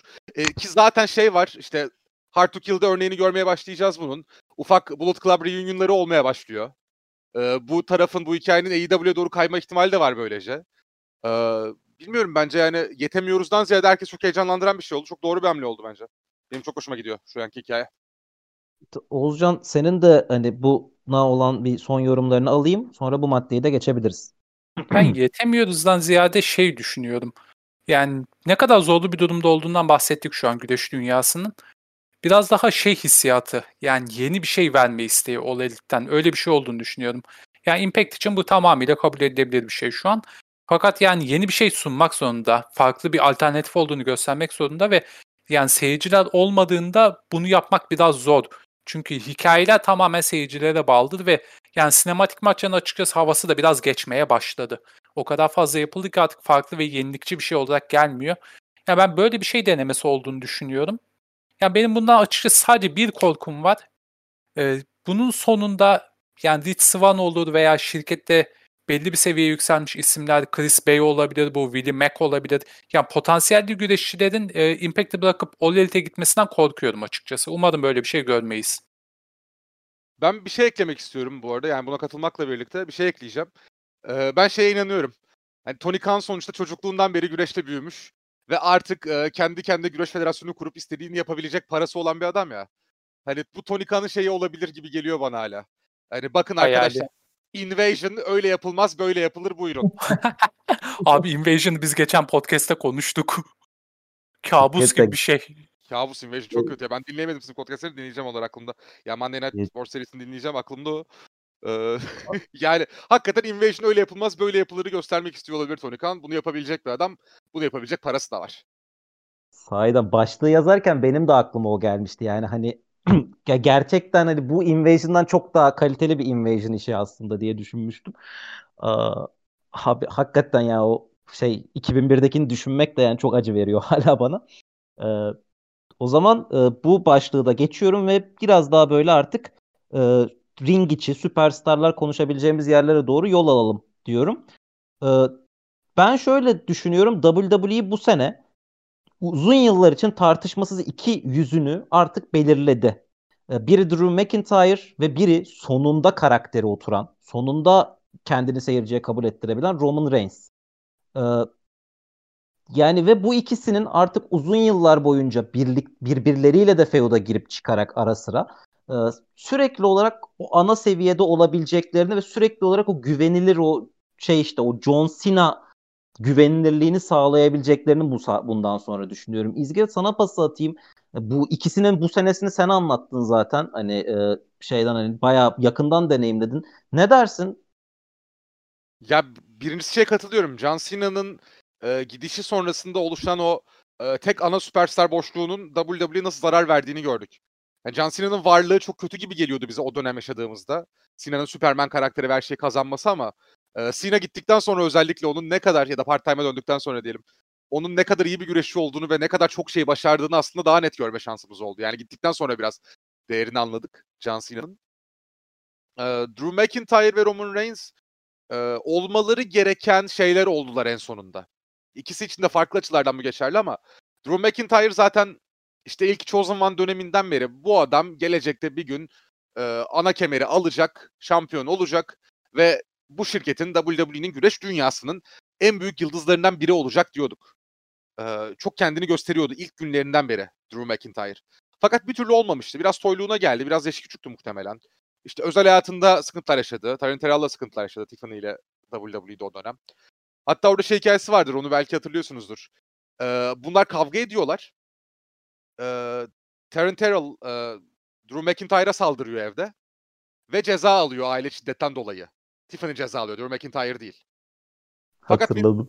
Vince McMahon da şey diyor sen nasıl erkeksin sen nasıl başına böyle bir şey gelmesine izin verirsin diyor ve e, gömmeye başlıyor. 3MB'ye sokuyor Drew McIntyre'ı. Bu adamın kafası nasıl çalışıyor bu bambaşka bir konu ama e, Drew McIntyre ama bir WWE dışı dönemini çok iyi değerlendirdi. E, o işte e, Impact'te ve Impact dışındaki bağımsız federasyonlarda Evolve'da vesaire ICW'da geçirdiği 3 yılı çok iyi değerlendirdi. Gerçekten güreş dünyasında, bağımsız dünyasında da herkese kendini kabul ettirdi. E, ondan sonra NXT'den geri döndü. Yani WWE ana kadrosunda uzun süre yer almış bir isim olmasına rağmen NXT'den geri döndü. NXT şampiyonu oldu. Ve ana kadroda yavaş yavaş yükseldi, yükseldi, yükseldi, yükseldi ve bu senenin en iyi hikayelerinden bir tanesi. Biz bunu e, son iki yayından bir tanesinde konuştuk İlker abiyle. Ya TLC yayınında ya muhtemelen TLC'de konuşmuştur. SmackDown'da çok açılmamıştır lafı. Ya herkesin bu kadar kötü geçirdiği 2020 yılını herhalde en iyi geçiren insanlardan bir tanesi dünyada. Drew McIntyre. Royal Rumble'da Brock Lesnar'ı ele elemesiyle başladı zaten her şey. Ya Edge'in geri döndüğü Royal Rumble'da aklımızda en az Edge kadar belki Drew McIntyre'ın yaptıkları var. Lesnar'ı elemesi ve ardından e, Rumble'ı kazanması var. Kesinlikle. E, ardından WrestleMania'da seyircisiz bir WrestleMania'da da olsa kemeri aldı. Ya belki tek büyük eksikliği odur. O ilk e, büyük şampiyonluğunu seyirci önünde yaşaması çok daha büyük bir etkiye sahip olurdu herhalde. E, Drew McIntyre'ın. Ama yine de WrestleMania'da Lesnar'ı yendi ve kemeri kazandı. Ardından güzel bir e, şampiyonluk dönemi geçirdi. Orton'a kaybetti geri kazandı ama kaybedip geri kazanırken de düşmedi. e, hala yani şampiyon olmasa bile bu main event içinde kalacağını gösterdi e, Drew McIntyre. Ve bence nefis bir şampiyon oldu. Son dönemde ikinci şampiyonluk serüveninde e, karakteri biraz daha değişti, biraz daha oturdu. Onu da gördük. Bu işte e, İskoçyalılığı biraz daha kabullendi, o işte kılıcın geldiği vesaire. E, bu ekstra nüansların da e, tam doğru noktalara, doğru kıvama ulaştığı bir Drew McIntyre görmeye başladık. E, ki Survivor Series'de de Roman Reigns'le yaptıkları maçta çok denk bir maçtı. Çok denk bir booking yapmayı başardı WWE. Yani bu %50 %50 booking meselesi ilk kez belki bu kadar işe yaradı. E, McIntyre bunu sonuna kadar hak ediyordu. Ve e, uzun yıllarda o şans kendisine verilmeye devam ederse bunu bence göreceğiz. E, ki ben bundan dolayı çok mutluyum çünkü hakikaten çok yetenekli olduğunu düşünüyorum. Drew McIntyre'ın. Yani 13 yıl önce Drew McIntyre'ın biz WWE şampiyonu olacağını, büyük yıldız olacağını biliyorduk. Çok uzun sürdü bu noktaya gelmesi ama en sonunda olması gereken şey oldu. Roman Reigns tarafında bambaşka bir noktadan yine olması gereken şey oldu. Roman Reigns'in heel turn yapmasının gerekli olduğu bundan 7 yıl önceden beri biliniyor. Yani Shield dışındaki e, tek başına süperstar Roman Reigns'in çok uzun zamandır heel olması gerekiyor. Bu adama, e, bu karaktere iyi adam olmak, face olmak asla yakışmıyordu. Hiç yakışmadı. Hiç zamanda yakışmayacak muhtemelen. Ama işte orada bir slow, slow burn durumu oldu. En sonunda heel oldu. En sonunda üstündeki yeleği çıkardı. Ee, ve yine yani Sina'ya benzer bir şekilde aslında. Sina kadar iyi bir güreş değil bence Roman Reigns. Ama maç içinde hikaye anlatımı işini ne kadar iyi yapabildiğini de e, çok net gösterdi. Jey Uso maçlarında özellikle. E, müthiş bence bir heel oldu. Yani son dönemlerdeki e, düşünmem lazım ama bu Seth Rollins'in e, korkak heel oynadığı bir şampiyonluğu vardı. Ondan evet. beri en iyi heel şampiyonluk dönemi olabilir. En iyi kötü adam şampiyonluk dönemi olabilir. Ve bu adamın böyle olması gerekiyordu. Olması gerekenden belki 3 yıl 5 yıl sonra oldu. Ama çok güzel oldu. Oğuzcan sana buradan geçelim. Sonrasında ben şey gireceğim. Ben Drew'un da Sina tarzı o kadar yukarıda olduğunu düşünmüyorum açıkçası. O kadar yukarıda olacak potansiyeli var ve yani gidişat da kesinlikle onu gösteriyor. Oraya kadar gidecek gözüküyor. Ama ben daha orada olduğunu düşünmüyorum. Daha şirketin tepesinde 8 aydır falan sanırım veya 12 ay olsun maksimum. Ve yani kendini daha kanıtlamak için biraz daha vakti ihtiyacı var. Ben kesinlikle o potansiyelin olduğunu herkes inanıyordu. Kendisini her yerde gösterdi. TNA dönemlerinde de çok iyiydi. Orada da ana kemer kazandı. Ve yani açıkçası yapılması gereken şeyi yaptı şirketten ayrıldıktan sonra. Yani sürekli WWE'nin kendisini çok kötü bulukladığını falan iddia etmek yerine sürekli kendini geliştirmeye ve yani e, yaptıkları aksiyonlarıyla ispatlamaya adadı kendini ve bunu yaptı, başardı. Zaten yani ne, ne kadar sevdiğini biliyorduk. Daha çok Vince'in Drew'u ne kadar sevdiğini biliyorduk. İlk, yani önceki dönemlerinden. Yani Chosen One olarak gelmiş birisinden bahsediyoruz. Ve sonunda e, hak ettiği yere ulaştı. Umarım burada da devam eder. Ama yani Roman Reigns çok çok ayrı bir tat oldu. Ben bir araya girebilir miyim? Şey söyleyeceğim. Evet. Yani e, Drew McIntyre'ın bir John Cena olma ihtimali bence yok zaten. Ki, yok. Yani Randy Cena... Orton olma ihtimali var ama bence. Evet Randy Orton olma ihtimali var. John Cena gibi ana akım bir süperstar olma ihtimali bence zaten yok. Ama bu saatten sonra... Aksandan kaybeder direkt. Tabii tabii ama Roman Reigns'in de yok bence. Yani Yok. E, yeni bir Cena zor geldi artık. Yeni bir o kendi çağının bir ürünüydü. Öyle. Ama... Benim John Cena benzetmesi yapmamın tek sebebi zaten bu isimlerin John Cena olabilecek olması değil. Ee, şeyde Main Event'ta John Cena kadar güvenilir bir isim olma ihtimalleriydi. Hani e, sürekli oraya atabileceğin başka başka formlarda atabileceğin isimler olma ihtimalleriydi. Yoksa hani John Cena tarzı bir şey zaten artık 2020'de mümkün değil. O ne? Onun ben de farkındayım. Ben başka bir açıdan söylemek istemiştim onu. Yok onu yok ben onu aldım ve ben katılıyorum ona zaten. Yani çünkü şirketin ana kemerini bu kadar uzun süre taşımak ve main event'i sırtlamak çok kolay bir şey değil. Ve Drew McIntyre da bu işi çok iyi yaptı. Roman Reigns'in yapabileceğini zaten az çok biliyorduk. Drew McIntyre'ın biraz daha kendini kanıtlaması gerekiyordu. Ee, o açıdan bence yani Sina'nın e, Sina'dan çok uzak değil. Çok yaklaştı. Ya o açıdan şöyle, yaklaşını ben de kabul ediyorum. Şöyle Oğuzcan e, devam ediyor muydun sen yoksa? Valla Roman'ı sövecektim de İzgab o kadar güzel övdü ki üzerine ne ekleyebilirim çok da bilmiyorum. Fakat yani insan damağında tat bırakıyor. Ve aynı zamanda bir de şey hissi veriyor yani biz bunu demiştik. Biz bunun böyle olacağını biliyorduk yıllardır. Yani böyle tahmin ettiğin olacağına emin olduğun bir şey yıllar sonra gerçekleşince insan kendini tabii biraz daha mutlu hissediyor, biraz özgüvenli hissediyor.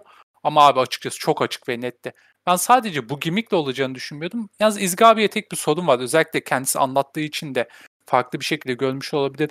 Ee, Roman Reigns ve Paul Heyman ikilisi. Heyman'a gerek var mıydı sence abi? Ya en başta kesin vardır derdim. Şu anda yok gibi geliyor. Yani Ben bak ya onu söyleyecektim şimdi. Ağzımızın suları aka aka Roman Reigns öveceğimizi ben asla tahmin edemezdim ya. Ya, iyi bir güreşçi olacağına emindim ama hikayesiyle, karakteriyle bizi kendine bu kadar bağlayabileceğini asla hayal edemezdim ben. Ee, müthiş bir noktada. Şimdi şu var tabii ki e, heel promosu kesmek face promosu kesmekten daha kolay bir şey. Ama Roman Reigns'in ne kadar kötü promolar kestiğini hesaba katarsanız geçmişte. Yani I'm not the bad guy, I'm not the good guy, I'm, I'm the guy falan gibi saçma sapan Zafer'in sakat aşk günleri. yani çok kötü, çok kötü promolar kesen bir adamken e, heel olduğunda bir anda bu noktaya gelmesi e, müthiş bence. Ve evet şu anda zaten Paul Heyman'ın çok geriye düştüğünü görüyoruz. Ya nerede ya, ta, Paul Heyman da bu arada Brock Lesnar'ın menajeriyken oynadığı karakteri oynamıyor tam olarak. E, onun da bence yaptığı güzel. Ama nerede Brock Lesnar'ın yanındaki Paul Heyman, onun etkisi? Nerede Roman Reigns'in yanındaki Paul Heyman'ın etkisi? Ya şu noktada Paul Heyman olmasa da kimse niye yok demez. Lesnar mesela Paul Heyman'sız asla olamazdı. Roman Reigns Şöyle e, şöyle ya aslında Lesnar'ın yanında yıllardır kalınca hani e, Paul Heyman'ı biz sadece hani çok iyi konuşan bir figür olarak e, hani değerlendirmeye başladık ama bir de bu 2014 2013-2014 zamanları falan bu CM Punk'ın yanında olduğu ve yine aslında şey hani konuşma işini CM Punk'a bıraktığı daha ziyade yanında bir güç kuvvet simgesi olarak durduğu bir dönem vardı ve şu ana da bence bir tık benziyor. Yani abi Paul Heyman hiç konuşmadan da aslında o kadar güçlü dura- duruyor ki bir menajer olarak. Ben Roman Reigns'in yanında onu görmeyi hala çok seviyorum. Ee, ilk başta çok daha fazla şey bekliyordum ben de hani yani Reigns susacak, Reigns Lesnar'a dönecek belki ve hani Paul Heyman konuşarak bunu sürdürecek bu gimmick'i sürdürecek diye bekliyordum ama şu anki halleri de açıkçası beni tatmin ediyor yani. Paul Heyman açısından da tatmin ediyor. O kadar iyi bir oyuncu ki bir de yani hani hakikaten sadece mimikleriyle Ya. bile o kadar harika reaksiyonlar veriyor ki adam. Hani izlemesi inanılmaz keyifli. O yüzden Paul Heyman ekranda olsun da bir şekilde hani e, ben ona şey Senden duymak. inanılmaz. Bütün yıl çok uzun yıllarını Paul Heyman hater'ı geçirmiş biri olarak hani benim bu noktaya gelmem inanılmaz. E, Ee, Roman Reigns şey de öyle işte ya. Yani Roman Reigns de hepimiz için öyle aslında ya. Ya uzun yıllar gerçekten nefret ettik Roman Reigns'den ve şey değil. Hani bu X-Pac Heat denir ya. Adamın kendisini adamın e, oynadığı şeyden değil de adamın güreş yeteneğinden dolayı sevilmiyordu. Yapamadıklarından dolayı sevilmiyordu bu adam ve şu anda üç kişi birleştik Roman Reigns övüyoruz ve sonuna kadar da hak ediyor bunu işin garip tarafı. Ben Şu anki Heyman süreç konusunda bir şeye değinmek istiyorum yalnız. Tabii. E, farklılığı benim çok hoşuma gidiyor. Yani Brock Lesnar'ın yanındaki Heyman'la Reigns'in yanındaki Heyman'ın farklılığı aktörlük açısından beni büyüledi açıkçası ilk gördüğümde. Yani Brock Lesnar'ın nasıl birisi olduğunu biliyoruz. Yani adam WWE'de her şeyi kırıyordu ve her şeyi derken gerçekten her şeyi. Benim WWE hakkında aslında favori e, mental e, görüntülerimden birisi şu aklımdaki. Abi bu şey, e, spiker koltuklarının birini kaldırıp mize fırlattığı bir angle var onun. Ringden birini Hatırlıyorum. ringin dışındaki mize fırlatıyor. Ya adam gerçekten ringi kırıyordu, güreşçilerin kollarını, kemiklerini kırıyordu ve Heyman onun yanında kesinlikle sakin, yani hiçbir şekilde ondan korkmayan genel olarak ve yani kontrol edebileceğini düşünüyormuş gibi bir hali vardı. Abi Roman Reigns'ten korkuyor. Ve o Evet. korkuyu satmayı başarıyor. Bu Reigns'i inanılmaz bir şekilde satıyor bence genel kitleye. Ya ben bir ona değinmek istedim. Bence çok iyi bir e, aktörlük yapıyor o kısımda. Ya kesinlikle e, işte bir önceki bu en iyi 10 maç podcast'imizde de e, hani bir sürü bir zaman ayırıp Chris Jericho övmüştüm ben hatırlıyorsunuz. Hı hı. Evet. Benzer bir şekilde güreş dünyasında kendini bu kadar başarılı bir şekilde yeniden yaratabilmek büyük bir olay. Çok büyük bir olay. Paul Heyman da e, zaten ne kadar zeki olduğunu, ne kadar güreşe kafasını bastığını çok iyi bildiğimiz birisi. Müthiş başardı bence de onu. Ya şu açıdan ihtiyaç var mıydı sorusuna ben hayır dedim. Çünkü Roman Reigns konuşabiliyor. Lesnar konuşamıyordu. Roman Reigns'in konuşmasını beklemiyor olmamıza rağmen konuşabiliyor şu anda. Ee, ama yoksa çok yani çok şey katıyor tabii ki Roman Reigns karakterine. Paul Heyman. Roman Reigns'in şu anki halini çok sevmekle birlikte ben her zaman şeyi merak edeceğim bu arada. Yani eğer ki o araya pandemi girmeseydi ve Roman Reigns Goldberg'den bu Universal Championship'ı alsaydı ne görecektik onu her zaman merak edeceğim. Çünkü şu vardı. Biz e, Roman Reigns'in her zaman zorlama bir şekilde, zorlama maçlarla ana seviyeye atıldığını, hani kazanacağına kazanacağı kesin olan Royal Rumble maçıyla, kazanacağı kesin olan Elimination Chamber maçıyla falan e, ana kemer maçlarına atıldığına e, şahit olmuştuk ve ilk defa WWE şey yapmıştı. Abi bu adam Roman Reigns, bu adam benim en büyük starım ve ben onu o yüzden ana kemer maçına atıyorum. Adam tek cümleyle ya hani I'm next diyerek Goldberg'e karşı ana kemer maçına yazdırmıştı adını ve bu sürseydi ben bunun nasıl olacağını her zaman merak edeceğim. Hani e, çok heyecanlanmıştım o dönem. Hani e, gerçekten. Hani bir Goldberg maçı olmasına rağmen çok heyecanlanmıştım sırf Roman Reigns açısından. Böylesi muhtemelen daha iyi oldu ama o da böyle onun olmaması da beni bir tık üzüyor yani onu söylemem lazım. Ee, ama şey yani o pandemi arası Braun Strowman'ın gelişi falan filan derken orası bayağı iyi geçti. O Braun Strowman'ın da yükselmesine sebep oldu o bayağı ve kendini kanıtlamasını sağladı biraz. Ee, ve evet sen de dedin İzge yani 2020'nin en iyi geçiren adam Drew McIntyre bunca şeye rağmen. Ee, ve son olarak şeyi soracağım. Ya ben bu Survivor Series döneminde Drew'un kemeri bile yokken gidip Roman Reigns'e meydan okuması ve hani işte dur bekle ben kemeri alıp geliyorum dediği o motivasyonu, o maçın gidişatı. Ben böyle ikisinin e, bir şekilde böyle birbirlerinin ezeli rakibi olabileceğini ve WWE'de yıllardır aradığı o Rock Stone Cold rekabeti gibi e, tabii ki o kalitede değil çünkü güreş dünyası o kalitede değil ama gene ikonik bir rekabet yaratabileceğini düşünüyorum ve bu ikisi birbirine o kadar uyumlu ki o şey var bence. Potansiyel var. Ne dersiniz? İzge sana atayım yine pası. Ya bence kesinlikle var. Artı o hani zamanda çok uğraşılan ve başarılamayan SmackDown Raw'a karşı meselesini de e, çözebilecek bir şey. Kesinlikle. Oğuzcan ben... sence? Ermin? Biraz daha görmek Pardon. istiyorum. İzge sözünü kestim galiba kusura bakma. Yok yok yok ya kesmedim. Ha. Ya ben sadece biraz ya, daha kanıt görmek istiyorum. Ben hype'lıyım. Yani bu konuda hakikaten hype'lıyım. Çünkü ben, ben Drew'u görmek istiyorum. Ben Drew'u izlerken aşırı hype'lanıyorum ya. Belki Roman Reigns'ten bile fazla ki. Ya Drew'un bu arada korkunç feudları var şey döneminde. işte Dolph Ziggler feudu falan. Kötü yani hani. E, inandırıcı bir rakip değil en azından. Hani e, ya işte Seth Rollins, Bobby Lashley falan bunlar inandırıcı rakipti ama araya bir tane Dolph Ziggler feudu girdi. Sıfır inandırıcılık hani. Ne gerek var oluyorsun bir anda. Ama hani bütün bunlara rağmen gerçekten her zaman o karizmayı sağlayabilmesi ya umarım bu yılları da iyi geçer ve hani e, devam edebilirler e, diyorum. E, bu arada Roman Reigns için yine Goldberg maçı konuşulmaya başladı ama umarım konuşmayın. E, ger- umarım, umarım olmaz gerçekler. Çok kötü bir deney. Bu arada Çok. şey bu sene bu sene Goldberg ana kemer kazandı bu arada. Hani 2020'yi konuşuyorsak bunu da bir hatırlatacağım. Ama ben o zaman neredeydim? Askerdeydim. Çok doğru bir zamanda askere gittiğimi düşünüyordum. O yüzden kendimi de öveceğim. Bunu görmedim çünkü. İyi ee, evet yani kurtarmışsın gerçekten. Ben iki şey eklemek son... istiyorum. Tabii. Ee, sonra konuya geçmeden önce. Birincisi Roman Reigns konusunun başı aslında. Yani Roman Reigns'in lösemiden dönüşü ve işte lösemi yüzünden, lösemi geçirmiş olduğu için yine verdiği Covid arasından sonra e, bence heel olmasını beklemiyorduk. Orada da WWE güzel ters köşe yaptı bize.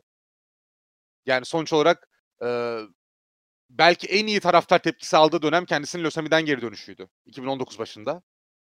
Ve işte 2020'de de e, o Covid arasını vermesini işte bağışıklık sistemi yeterli durumda olmadığı için o arayı vermesinden kimse şey yapmamıştı. Hani bu adam bizi sattı gitti tepkisi vermemişti. O yüzden geri döndüğünde de bence çok e, kötü bir tepki almayacaktı. WWE eğer böyle bir şey yapmasaydı ya çok net şey yapabilirlerdi. İşte lösemiyi de atlattım. E, Covid'den de kurtulduk. Geri geldim. Yapabilirlerdi Roman Reigns'e. Yapmadılar. E, o çok güzel bir e, şey oldu. Ters köşe oldu. Bu bir. İki de şey. Roman Reigns, e, Drew McIntyre'ın da aksine şu ana kadar e, iki tane gerçi e, büyük rakibi oldu kendisinin kemeri için. Ama ikisini de deli gibi yükseltmeyi başardı. Yani Jey Uso'yu da Kevin Owens'ı da. Jey Uso zaten hani e, ilk kez kendi başına ilk kez ana kemer e, senaryosu içinde ve ilk kez e, bu kadar ciddiye alınabilen bir isim oldu. E, Kevin Owens'ın böyle bir yükselmeye ihtiyacı yoktu belki ama onun da işte o pes etmeyen karakterini e, çok net bir şekilde maçlarda yansıtabildiler. Yine Roman Reigns'e bir şekilde maçı kazandırarak. Üstelik hem TLC'de oldu bu hem e, işte dün SmackDown'da oldu. Noel SmackDown'unda oldu. E, bence Roman Reigns onu da çok iyi başarıyor. Bu çok önemli bir özellik. dominant bir şampiyon olarak devam ederken e, bir şekilde rakibinde yükseltmeyi başarıyor olmak e, çok iyi bir özellik bence. Şey belki olabilir gibi geliyor. Bu belki onun mu tohumları acaba diye düşünmüyor değilim. E, WrestleMania'larda bir peri masalı hikayesi sever ya WWE. Belki de. Kevin Owens'ı sevdiğim için iyimserlik yapıyorum ama acaba Kevin Owens'ın içinde olduğu böyle bir peri masalı hikayesi geliyor mu diye de düşünmüyor değilim. WrestleMania'ya doğru yavaş yavaş giderken. Ben çok zannetmiyorum ya hani. E ben de zannetmiyorum da yani. Ama olacaksa da çok güzel tohumlar atıldı. Keşke olsa ve bugün ya şu şey ya TLC'deki maç da çok e, iyiydi Kevin Owens açısından ama abi o kadar iyi oynuyor ki o da şu sabahki SmackDown'da o Steel Cage'de çıldırmasını izlerken ben de onunla birlikte çıldırdım yani burada televizyonun başında. Hakikaten çıldırdım yani. O kadar acayip ve sonucunu bildiğim spoiler diyediğim bir maçtı yani.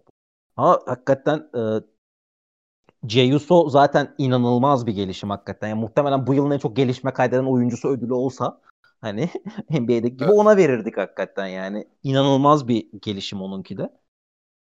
Ee, Bu Slammy'lerde vermiyorlar değil mi en çok gelişim gösteren? Sanmıyorum. Breakout Star Hatırlamıyorum falan veriyorlar da e, Aynı şey değil ya. Aynı şey değil ya aynı Breakout şey değil. Kime verdiler Evet. Breakout Star'ı? Hatırlıyor musunuz? Dur bakıyorum. Hiç Breakout bakmadım Star açıkçası. verdiler mi onu hatırlamıyorum şu anda. Ver, vermişler, şey vermişler. Ee, ya yılın çaylağı gibi ya ama biraz daha.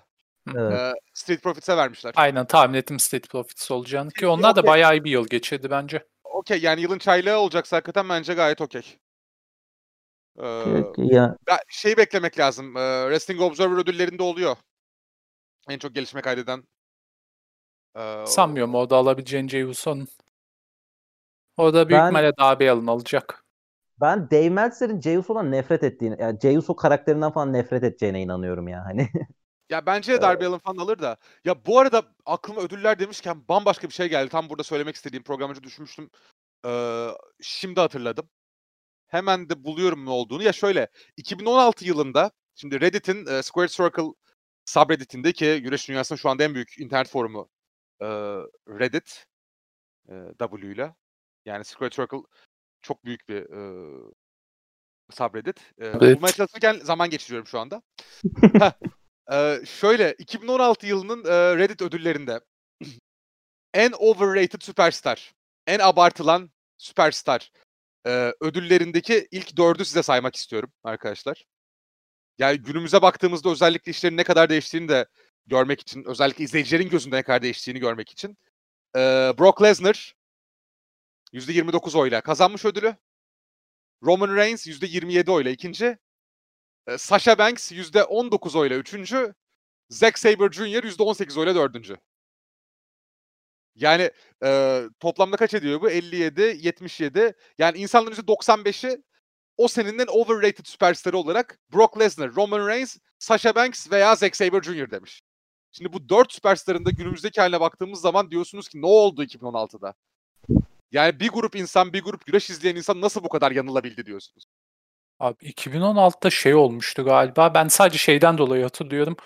Brock Lesnar konuşmadığımız bir podcast bölümü olmuyordu bizim o dönemlerde. Veya Brock Lesnar konuşmadığımız herhangi bir hafta olmuyordu sanırsam. Ama Ya özellikle Sasha Banks'e çok şaşırdım. Yani Zack Sabre Jr.'da yani stili biraz farklı. O yüzden overrated bulacaklarını düşündüm ama Sasha Banks'e çok şaşırdım. O yıl Ya şey bence Sasha Sasha her dönemde çok iyiydi.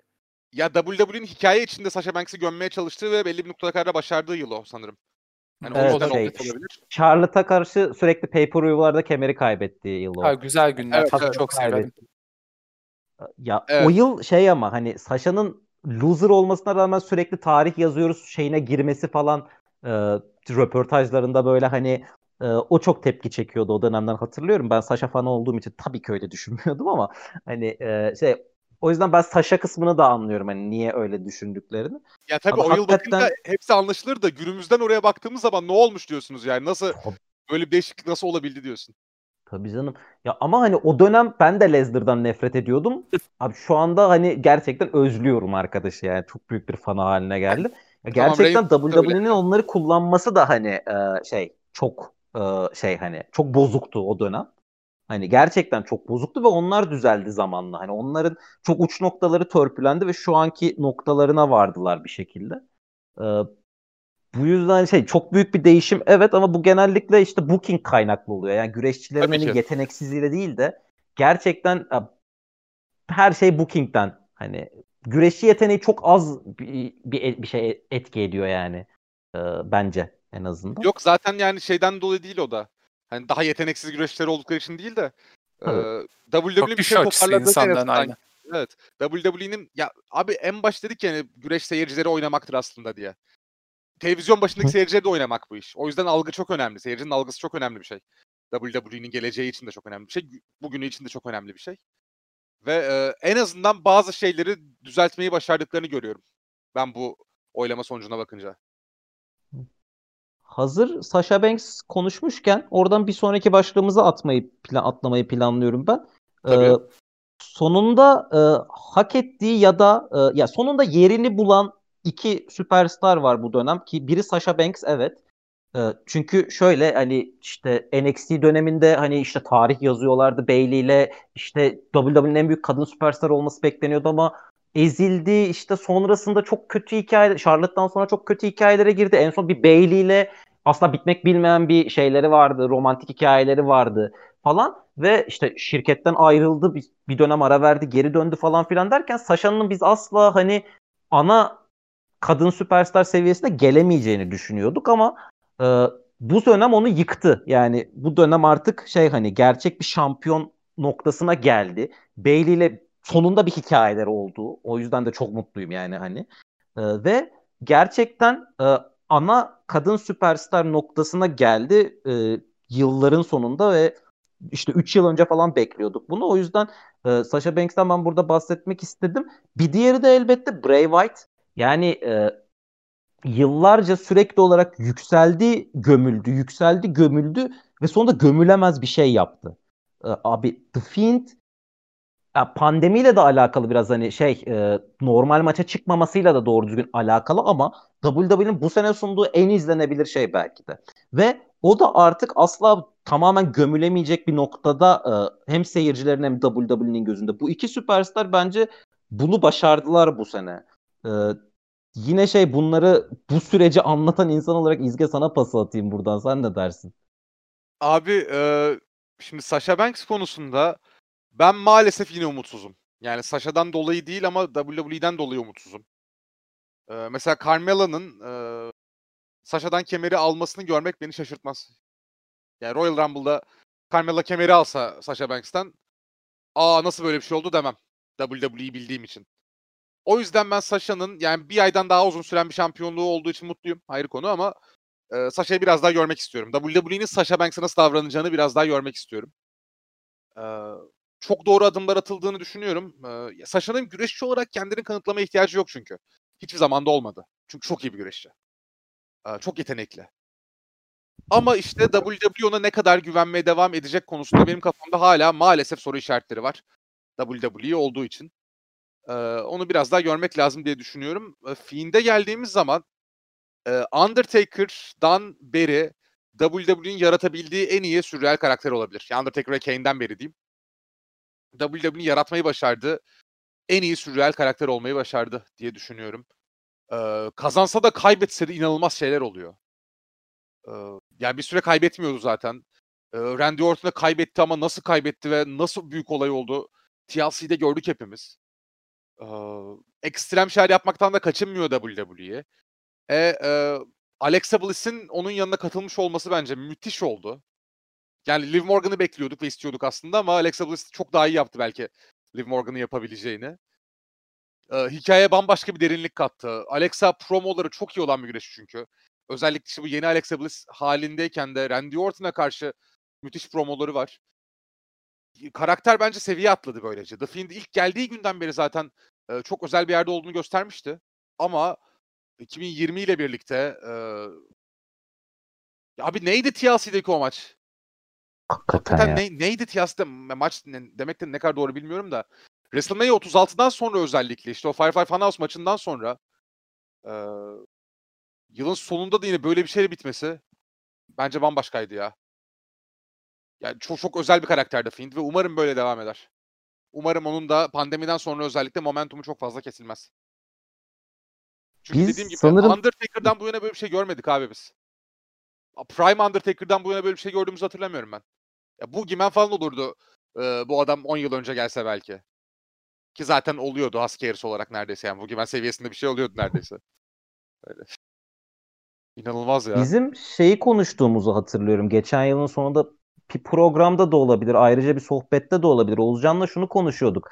Fiend evet etki yaratıyor ama şu anda kaybetmeyerek etki yaratıyor. Ve kaybettiği takdirde gene ilk kaybından sonra gene gömülecek diyorduk. Hani Bray Wyatt'a her zaman olduğu gibi. Ve bu kayıp aslında olabilecek en kötü şekilde geldi. Abi şey hani e, Goldberg'e şeyde kemer kaybetti. E, Suudi Arabistan'da kaybetti değil mi? Yanlış hatırlamıyorum. Aynen. Aynen. Hani olabilecek belki de en kötü şekilde kaybetti işte. Yani e, ama oradan sonra abi hiç düşmedi ya. Ya işte WrestleMania'da işte Sina zaten Sina'yla yaptıkları zaten inanılmazdı. Sonrasında Strowman'la yaptıkları Strowman'ı da yükseltti.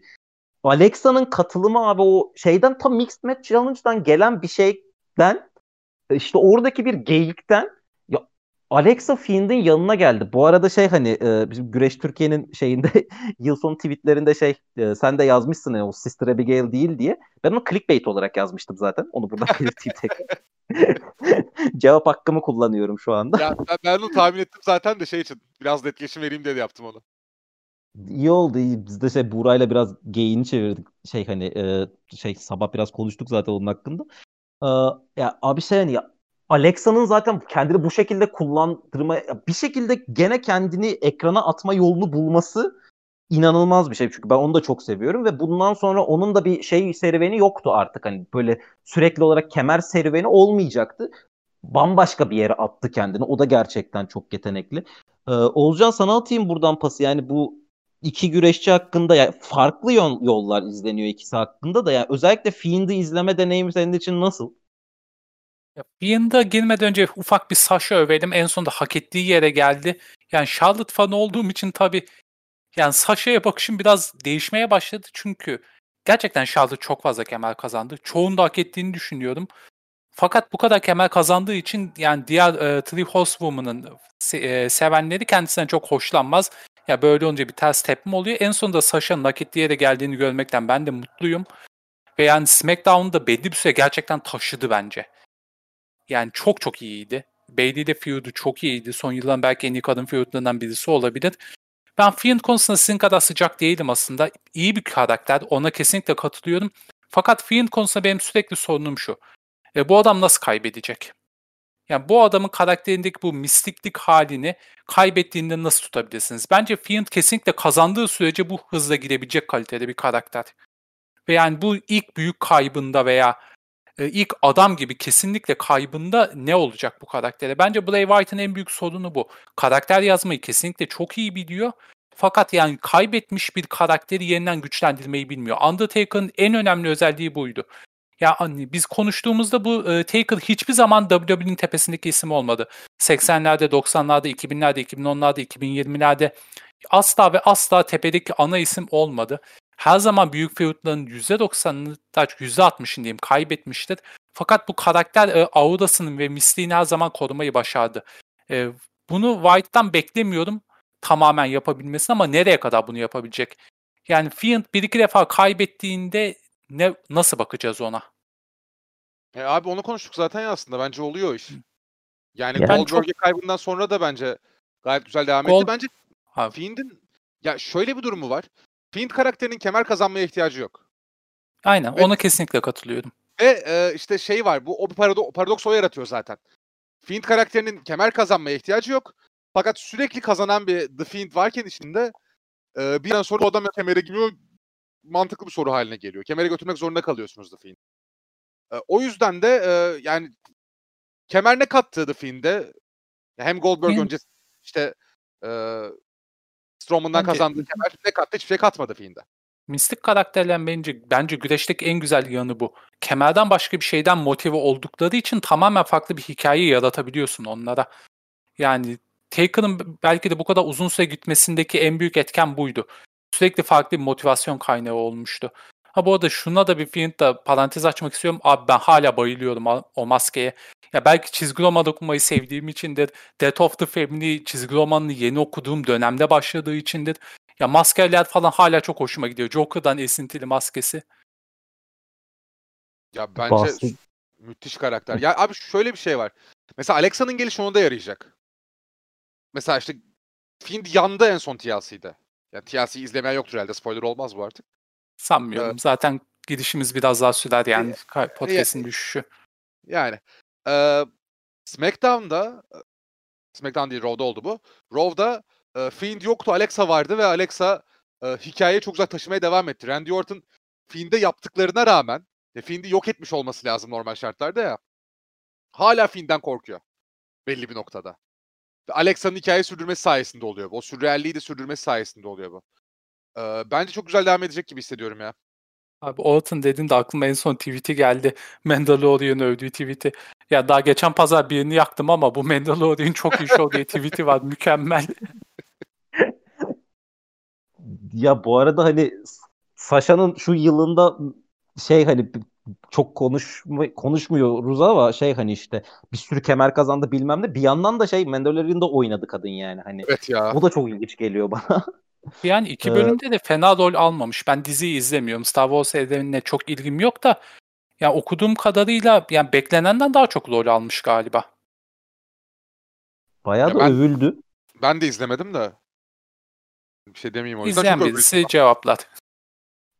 Ee, bu başlığı geçmeden ya daha doğrusu şey Fiend konusunu kapatmadan önce şey diyeceğim bu arada ya sen maskeyi söyledin Olcan. Ee, geçenlerde işte bu Kaza. Noel kazağı giymiş ya bir tane. Abi inanılmaz bir şey ya. Harika. Gördüm bir onu. şey. Gördüm Twitter'da. Abi, Abi, zaten in- Mehmet'le mentionlaştık. İnanılmaz ya. Ben yayında hakikaten yayını bıraktım. W- WWE Shop'a girdim. Bedeni yoktu. Bak valla parası neyse verip alacaktım ya. Ben de Hani ilk gözden defa çıkarmıştım WWE parayı yani. Hani ve bedeni Hakikaten. yoktu. Sonra komple bitti zaten. Hani o kadar iyiydi ki. Muhteşem bir şeydi gerçekten Muhteşem. yani. Onu. Ee, çok kısa burada şey e, öveceğim kapatmadan bu başlığı. Yani Kevin Owens'ın zaten gelişimini, Jey Uso'nun falan gelişimini konuştuk. Ee, bu sene şovları WWE taşıyan e, bir oluşumda Hard Business e, oldu. Ee, ve ne kurul ne MVP döndüğünde ne kurulduğunda hiç böyle bir şey beklemiyordum. Çok kısa ben onu övmek isterim. Gerçekten çok başarılı e, bir şeyler izlettiler bize. Ee, siz ne dersiniz hani o konuda? Ya onda- şaşırmadım. Ha, sen söyle abi önce. Ben şey Abi gram şey- şaşırmadım. Ben e, MLK'yi gördüm çünkü TNA'de e, MVP Lashley, Kenny King. O da çok iyiydi. Az çok aynı hikayeyle gidiyor. Lashley o da MVP o da. Yani şaşırmadım. MVP'nin gerçekten bu e, kalitesi var. Yani Lashley'in zaten ring için mükemmel gelişti. Çok iyi bir enforcer. Ben Cedric Alexander ve Shelton Benjamin'in biraz daha e, ışık almasına seviniyorum. Cedric Alexander CNC Factory günlerinden beri Ring of Honor'da çok beğendiğim bir güreşçi. Yani single olarak çok yüksek potansiyeli vardı. Ve yani Shelton Benjamin de her zaman yani güvenilir bir ring içi oldu. Hiçbir zaman ana kemere çıkmayacaktı ama her zaman yani mid card'da tutabileceğiniz bir isimdi. Abi MVP'nin bence hikayesi çok güzel. Çünkü WWE'deki son maçıma çıkıyorum diye maç yaptı hatırlıyorsunuz Royal Rumble'dan sonra. Evet. Rey, Rey Mysterio ile karşı karşıya gelmişti yanlış hatırlamıyorsam. Ve hani çocuğumun beni bir kere de WWE'de izlemesini istiyorum falan diyerek böyle bir e, maça çıktı. Biraz şey onun şansına ama. Florida'da yaşayan bir isim, Miami'li bir isim ve pandemide WWE Florida'ya kısıtlı kaldı. E, MVP orada güreşebilen e, güvenilir bir isimdi. Çok iyi bir fırsat geldi eline. Bunu müthiş değerlendirdi. E, şey falan da güzel bence. Yani Lashley'nin kullanımı çok güzel. Çünkü şey hikayesi çok kötüydü. Lana hikayesi rezaletti. Hatırlamak Rezalet. istemiyoruz. Rezaletti. Yani ki Lashley'nin neler yapabildiğini görmüştük. Impact'te de gördük. Ne kadar iyi bir güreşçi olduğunu, ne kadar dominant bir güreşçi olabildiğini çok net gördük iyi şekilde kullanıldığı zaman. Ee, ki zaman zaman WWE'de de gördük bunu. Ama işte MVP ile birleşmesi, e, MVP'nin daha çok daha az güreşip, e, ara sıra güreşip daha fazla o lider ve konuşan adam rolünü müthiş üstlenmesi. Ee, senin de bahsettiğin gibi Ozcan, Cedric Alexander ve Shelton Benjamin'in daha fazla kendine yer buluyor olması, daha fazla ışık buluyor olması. E, o ikisinin arasındaki şu andaki o hafif gerginlik ama bir yandan kazanmaya devam ediyor olmaları. E, Hurt Business nefis ilerliyor. Ya bu kadar şey bir aslında e, klasik diyebileceğimiz bir stable'ın bu kadar iyi bir hale gelmesi ben beklemiyordum günümüz WWE'sinde. Müthiş başardılar onu. Anda ya ve şey hani o şey tripleri falan hani zengin e, lüks tripleri falan abi çok keyif veriyor. O şey klipsli şey klipsli kravat takan birinin dövdükleri bir şey vardı, segment Evet. vardı arka alanda. o kadar güldüğüm çok az şey var bu sene yani. bak Onları da da- bir kısaca Şey açısından da güzel o. Yani MVP'nin bu işte VIP hikayesinin devamı olması bunun da aslında. Onun bir bir sonraki aşaması olması da çok güzel bence. Ve biz hani MVP'nin böyle şey Royal Rumble'da göründüğünde falan Royal Rumble sonrası programda konuşmuştuk galiba. Şey hani abi bu nasıl bir şanssızlık ya hani yıllar sonra WWE'de bir de sevilen bir isimdin. Yıllar sonra dönüyorsun ve hani tek görünüşün şey olacak hani abi Lesnar tarafından direkt patates edilmek olacak falan. Hani çok şanssızdı e, o açıdan ama gerçekten sonrasında pandemi onun şansı oldu işte ve abi çok iyi gitti her şey yani o yüzden de çok izlemesi çok keyifli bir hale geldiler. Ee, diyeyim ve bu konuyu da geçip bir sonraki başlığa geçeceğim ben eklemek istediğiniz bir şey yoksa. Geçelim abi. Anladığım kadar anladığım kadarıyla yokmuş. Ee, şimdi Tessa Blanchard'ın Çalkantılı Serüveni. Ben isminin böyle okunduğuna bile çok emin değilim ama e, şimdi programın yorumcusu, daimi yorumcusu Olcan Özel olduğu için bu başlık var herhalde burada çünkü e, Impact. E, Olcan sen anlat abi. Tessa ne yaptı bu sene? Abi bu seneden ziyade önce bir geriye dönmek lazım. Tessa şu an aslında dünyanın en yetenekli kadın güreşçilerinden birisi. Bunu herkes kabul ediyor. Yani şuna dü- e, düşünmek lazım. All Elite'in berbat bir kadın e, divizyonu var şu an. WWE e, NXT turnuvasını aldı ve sözleşme imzalamadı. All Elite ne e, Impact aldıktan önce aldı ne de şu an kovduktan sonra aldı. Ve yani niye bu sadece Impact'te kaldı diye düşünebiliriz. Arka alanda inanılmaz çekilmez bir karakter. Irkçılık söylentileri var ve yani o kadar fazla kaynaktan geliyor ki artık bu söylentiden çok ya gerçeğe yaklaşmış gibi duruyor. Gerçek gibi duruyor açıkçası. Ya arka alanda zaten bu kadar kötü olduğu biliniyordu. Impact ona rağmen sahip çıktı kendisine. Sürekli arka çıktı. Ve yani büyük ihtimalle hiç olmamış bir şey oldu Amerika'da büyük şirketler arasında. Kendisi ana kemer şampiyonu oldu. Yani TNA World Heavyweight Champion oldu. Yani bir kadın güreşinin bunu yapması büyük ihtimalle yani dediğim gibi bir ilkti. Ve yani fena da bir hikayesi yoktu. Ring içinde sırıtmıyordu. Kendisi e, sanırım daha fazla para istediği için ve aynı zamanda bu speaking out movement devam ederken daha yaptığı şeyler biraz daha yüzüne e, dışarı çıkınca N-word'u kullanması, sanırım güreşçilerin yüzüne tükürmesi. Yani şirket buna rağmen kendisinin de arkasında durmaya çalıştı. Fakat en son sorun şeyde çıktı. Kendisi bu e, virüs e, döneminde Meksika'da nişanlısı Daga var. Kendisi de e, TNA'de güreşiyordu o dönem. Onunla birlikte Meksika, Meksika'dayken şirketin e, şovlarına gelmedi. Yani virüsten dolayı diyelim gelemedi. Şirket için herhangi bir yani video çekmeyi dahi kabul etmedi ki kendisi ana kemer şampiyonu. Ve sonradan ortaya çıktı ki nişanlısı yani gidip güreşmek istemiş kendisi de şirkette. Ancak kendisi gitmek istememiş. Yani TNA o dönem yaptığı iki cesur karardan birini verdi ve şampiyonken kovdu Tessa'yı. Artık arka alan karakterinin çekilmezliğini göstererek ha, aynı zamanda Michael Elgin de kovdu tepedeyken bu Speaking Out Movement'ın içine girer. Kendisi o dönem yoktu ama ondan önce yaptığı pisliklikler var. Sanırım cinsel tacizi yok ama ona çok yakın bir olayı var. Yani şirket bundan dolayı Tessa'yı kovdu. Yani bu aynı zamanda kısa bir süre içinde oldu ve şok edici bir şey oldu. Çünkü biz Tessa'nın şampiyon olmasını beklemiyorduk. Şampiyon olduktan sonra bu kadar iyi olmasını beklemiyorduk. Reigns'in bu kadar kötü bitmesini beklemiyorduk. Yani şey zaten hani bir kere şamp ana kemer şampiyonuyken şirketinden ana akım şirketlerden kovulan biri hani e, konuşulacak bir konu oluyor genellikle. Dikkat çeken bir konu oluyor. Bir de bir kadının ana kemer şampiyonu olması gerçekten e, çok ilginç bir e, deneyim. Herkes için. e, Amerika'daki herkes için. İzge sen ne dersin?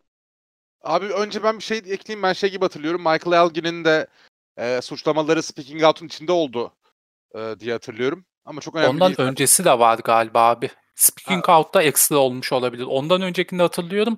O yüzden galiba All Elite ilk kurulduğunda istememişti Elgin. Çünkü o da Ha, New Japan'de güreşiyordu o da. Olabilir, olabilir. E, abi Tesa konusunda e, bu kadar e, fazla şirketle bu kadar kısa sürede arasını bozmayı başarabilen e, geçmişte bir tek Lovkey'i hatırlıyorum. Başka da kimseyi hatırlamıyorum. hani Lovkey ile yarışıyor. Lovkey geçti muhtemelen.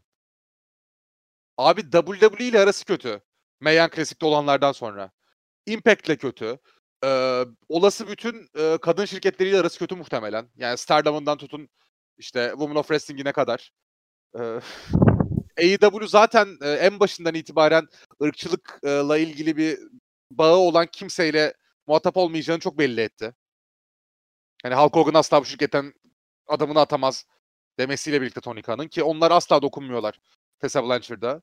Ee, Ring of Honor'ın yine hiç alakası yok şu anda onunla. Ve yani bu kadar genç yaşta bu kadar büyük başarılara ulaşmış birisi olarak çok önemli abi. Bir ana kemer kazanmak, ana akım bir federasyonda bir kadının ana kemer kazanması çok büyük bir olay. Ve ya bir çuval incir nasıl berbat edilir dersi verdi Tessa Blanchard. Gidebilecek hiçbir yer yok şu anda. Yani kendini nasıl toparlayacak, nasıl bu imajını düzeltecek bilmiyorum. Düzeltebilir mi onu da bilmiyorum. Ya, hoş geldin. Austin Aries diyorum ben de. Ha, Austin Aries de abi- benzer evet yani hakikaten. Ama Tessa bence ikisinden de kötü. Loki'den de daha beter durumda. Austin Yani, Aries'den de daha beter durumda. Yani. Şöyle Aries ve Loki gerçekten çok kötü de en azından bütün şirketlerle aralarını bozmaları bir 10 yıl falan aldı. Tesla speedrunladı olayı. 2 yılda halletti. Çok hakikaten acayip gerçekten. anladı ya. Çok acayip. Ee, eklemek istediğiniz bir şey var mı yoksa geçeyim mi Var, bunda? var. Birisi daha geldi aklıma bu kadar şey olan. Ee, bu kadar hızlı bir şekilde her yerler arasını bozmayı başaran şey ACH. Aa doğru. Varlığını bile unuttum ben aslında. Yani Jordan Miles'da değil mi WWE'de? Aynen. Ha, Peki yani, WWE'ye gittiğinde de ya çok şey de bekliyordum. ACH tam Ring of Honor'ı bıraktığım dönemde yeni yeni parlıyordu. İyi bir high flyer'dı. Hatta X Division'a Impact alsın diye yıllar boyu istemiştim. Adam sanırım bir ayda kendini yok etti. ya Japonya'da olacak galiba. Super J Cup'ta e, oldu mu olacak mı? Bir Japonya ile bir şey vardı. Flörtü vardı ama ne oldu bilmiyorum o. Orayı da Ama- kızdırdı yakında. Ama abi yani bak bu adamların hiçbiri yani Lovki büyük potansiyeldi kabul. Ee, Austin Aries çok yetenekli güreşçi kabul. Ee, ACH aynı şekilde. Ama Tessa Blanchard'ın yazdığı gibi tarihi kimse yazamamıştı bundan önce. Ee, inanılmaz bir şey yaptı kadın ve ardından ne çıktı iş ya. Ya ben şey de bir değinmek istiyorum. Bu arada Ya şimdi ACH, mesela e, evet Super abi. Cup'ta finale kalmış ve El Fantasma'ya yenilmiş abi. Yani Japonya'da bayağı güreşmiş. Super Orada Cup'ta tutar. güreşmiş. Yani en, en kötüsünden Dragon Gate'e gider orada. Yani stili Okey. uyuyor çünkü. Herhalde oralarda kalacak gibi gözüküyor. Şimdi bu Tessa'nın işleri diğer şirketleri de umarım korkutmaz. Tessa'yı yani kendine has bir olay olarak alırlar. Çünkü yani mesela ben WWE'nin Ring of Honor veya All Elite'in bakıp da yani kadında ana kemer şampiyonu olmaz. Çünkü bu oldu. e, akıl yapısına girmesini hiç istemem. Yani Tessa'nın durumu çok ayrıydı. Ya, um- Aa, umarım böyle bir şey düşünmüyorlardır genel olarak. WWE zaten bunun olamayacağını düşünüyor abi onu biliyoruz. WWE yapmayacak zaten onu kabul W- ediyorum ben de. WWE'de şey görmemiz mümkün değil. Ya kadına şiddet mi şiddet denmesin diye e, bir kadınla bir erkeğin maç yaptığını bile görmemiz çok mümkün değil. Çünkü her e, bir kadınla bir erkeğin reaksiyonunda şey oluyoruz. Aa bu nasıl oldu ya oluyoruz. Hani e, bir maç görmemiz, bir büyük çekişme görmemiz falan filan bence çok zor. Özellikle Joy şimdi çok- Line'da sağ olsun görmemizi biraz daha zorlaştırdı. aynen öyle. Ee, ama yani AEW'de olabilir gayet. Ben Çünkü ana AEW kemer Tabii. şampiyonuna çıkacak birisini görmüyorum şu an e, bayan güreşçiler arasında AEW'da. Ya AEW AEW önce kadın yok. AEW önce düzgün, Hakikaten. düzgün kadın divizyonu kursun yani. Yani yani önce o tabii. Çok Abi kötü. aynen öyle. Ama şey var mesela yani AEW'nin içinde ve e, çok da kötü durumda olmayan yani tabii ki main event'e çok yakın değil ama mesela Sonicus gibi bir e, karakter var. Yani gender fluid bir güreşçisi var AEW'nin. Ve bu çok normal bir şekilde olması gerektiği gibi sunulabiliyor. Hani AEW e, bu tarz bir konuda atılım yapabilecek bir şirket. Ama Impact ellerinde, umarım iyi scoutlarlar. e, ellerinde öyle bir yetenek yoktu. İşte Impact'te bir daha yapar mı böyle bir şey bilmiyorum. Umarım bu ona Umarım engel olmaz yapar. dediğin gibi. Umarım buna engel olmaz dediğin gibi. Ha, bu arada ya piyasada hani e, şey hani gerçekten ana kemer seviyesinde ay, gerçekten böyle hani intergender'ı kaldırabilecek de çok fazla kadın güreşçi yok. Hani ana seviyeye çıkabilecek falan çok fazla kadın güreşçi yok. İkisi üçü zaten WWE'de herhalde bunu yapabilecek karizmaya sahip olanların.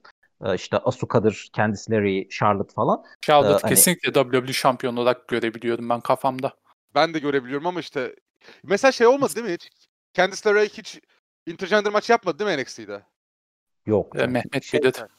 Yani Sadece mi- mixed tag'e çıktılar. Hani onun mix- mixte çıkıyor mixte çıkıyorlar da abi ama WWE öncesi kariyerinin tamamının neredeyse intergender maçları üzerinden kuran bir kadının e, NXT'de bu şansı bulamamış olması bence çok şey.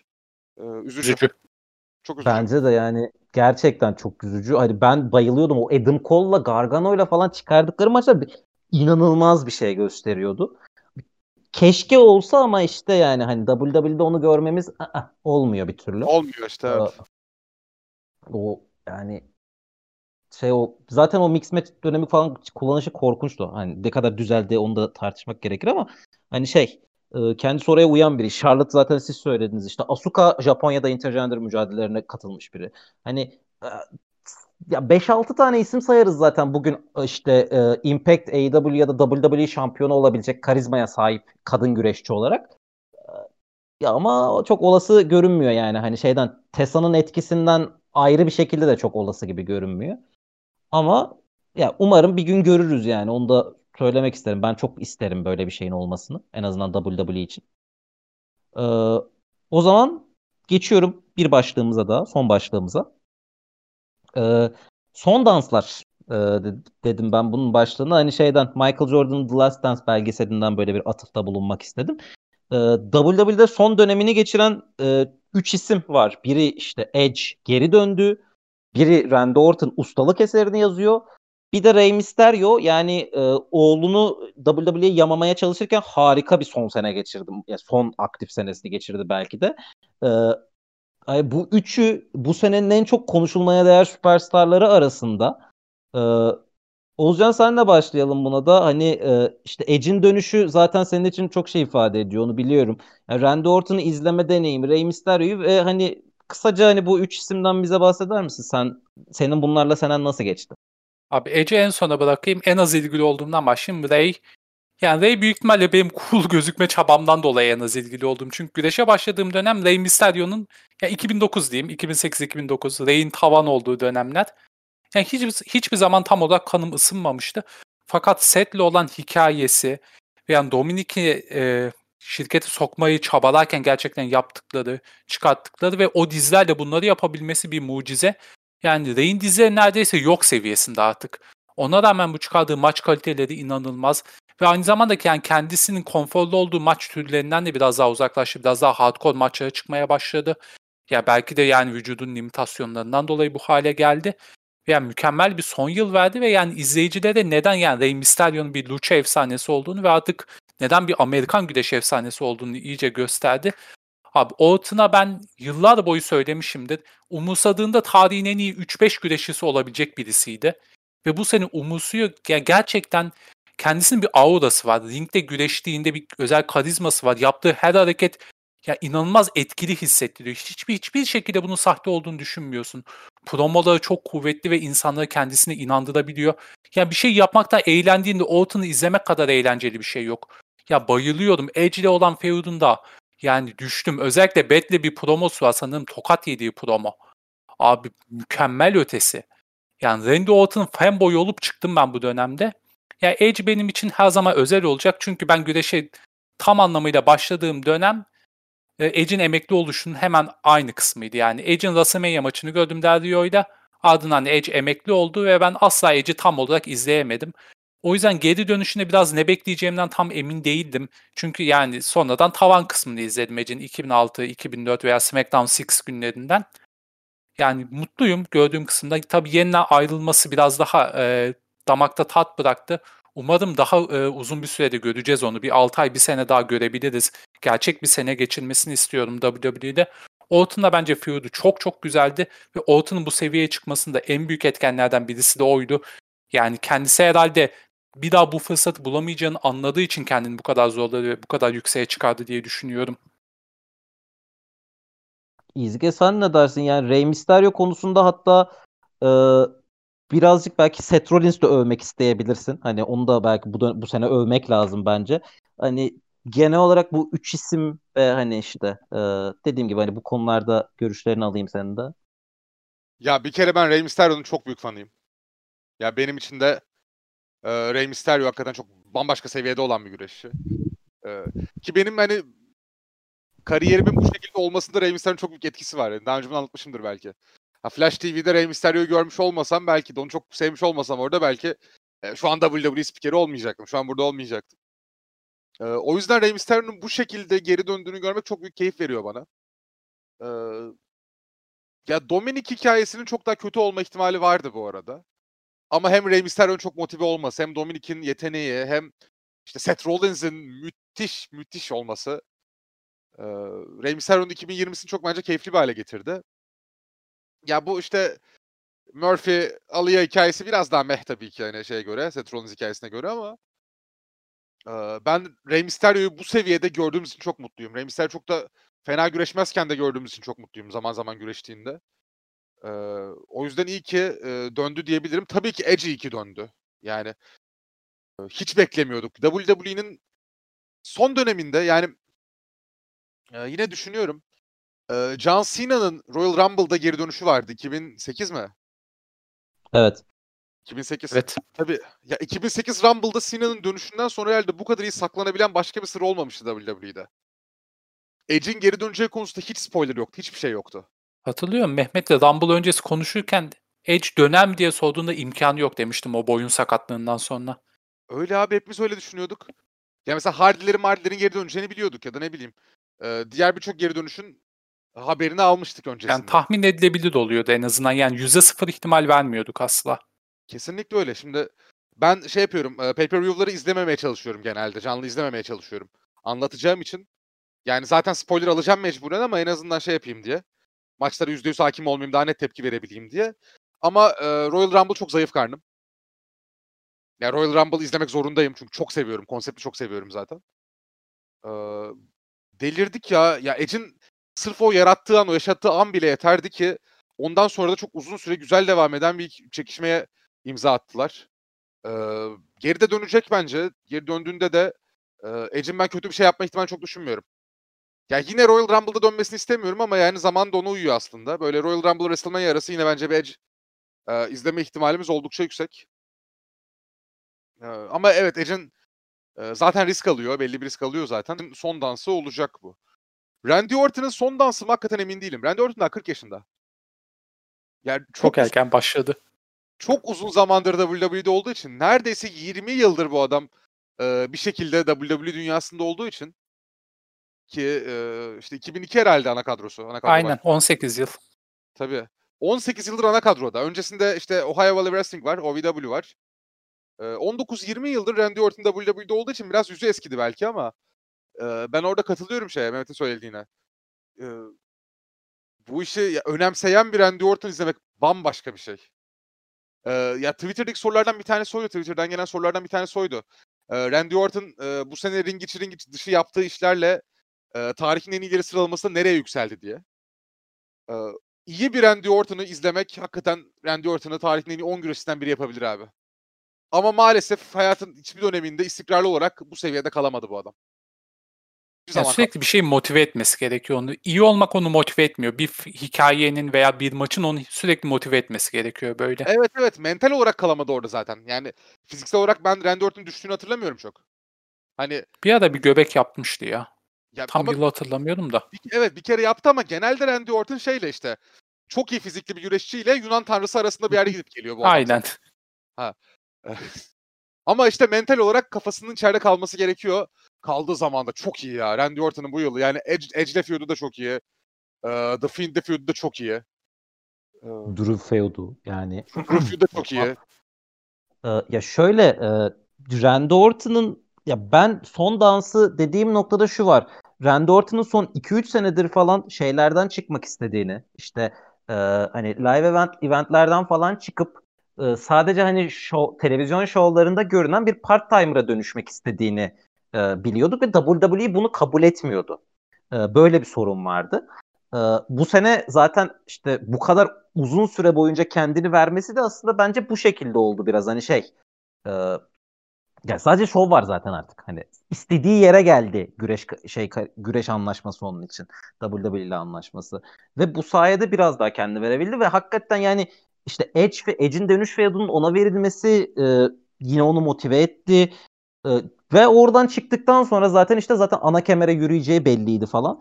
E, bir şekilde iyi feudlarla motive oldu. Ben pandemi bittikten e, ve WWE normal bir takvime döndükten sonra Randy'nin aynı şeyi devam ettirmeyeceğini düşünüyorum ve hani gerçekten o yüze eskime muhabbeti hani bana şeyi hani bunun artık son dönemi olduğu izlenimini çok verdi. Hani e, o yüzden yani bunu işte tekrar Legend Killer'a döndü bir şekilde ve m, gerçekten m, nasıl denir bu? Gerçekten hani kariyerinin son dönemini yaşayan biri gibi bir efsane gibi davranıyor. Yani ben onu görüyorum en azından izlerken. Hani evet devam etmek isterse bir 5-6 senesi daha var üst düzeyde devam edebileceği ama devam etmek istemeyeceğini ben buradan sonra düşünüyorum. Çünkü kendini kanıtlaması gerektiği kadar kanıtladı ve hani motivasyonu kalmayacak bundan sonra. Ee, şey de olmayacaktır hani işte e, Ric Flair'in rekorunu şey kırma ihtimal olsa mesela hani bu kadar yaklaşmışken hani gerçekçi bir ihtimal olsa o mesela bir motivasyon olabilirdi. O da ben Yok. çok şey ihtimal görmüyorum yani. O da görmüyordur muhtemelen. Ee, ben ya bu o... yüzden Randy Orton'da hani bu son dans meselesini aldım biraz. Ya o doğru. Randy Orton'un bu saatten sonra kazanabileceği bir tane daha şampiyonluk var. 14 oldu çünkü. Yani 16 olması bence mümkün değil. 16 çünkü Ric Flair ve John Cena şu anda. Yani maksimum 15 Hı.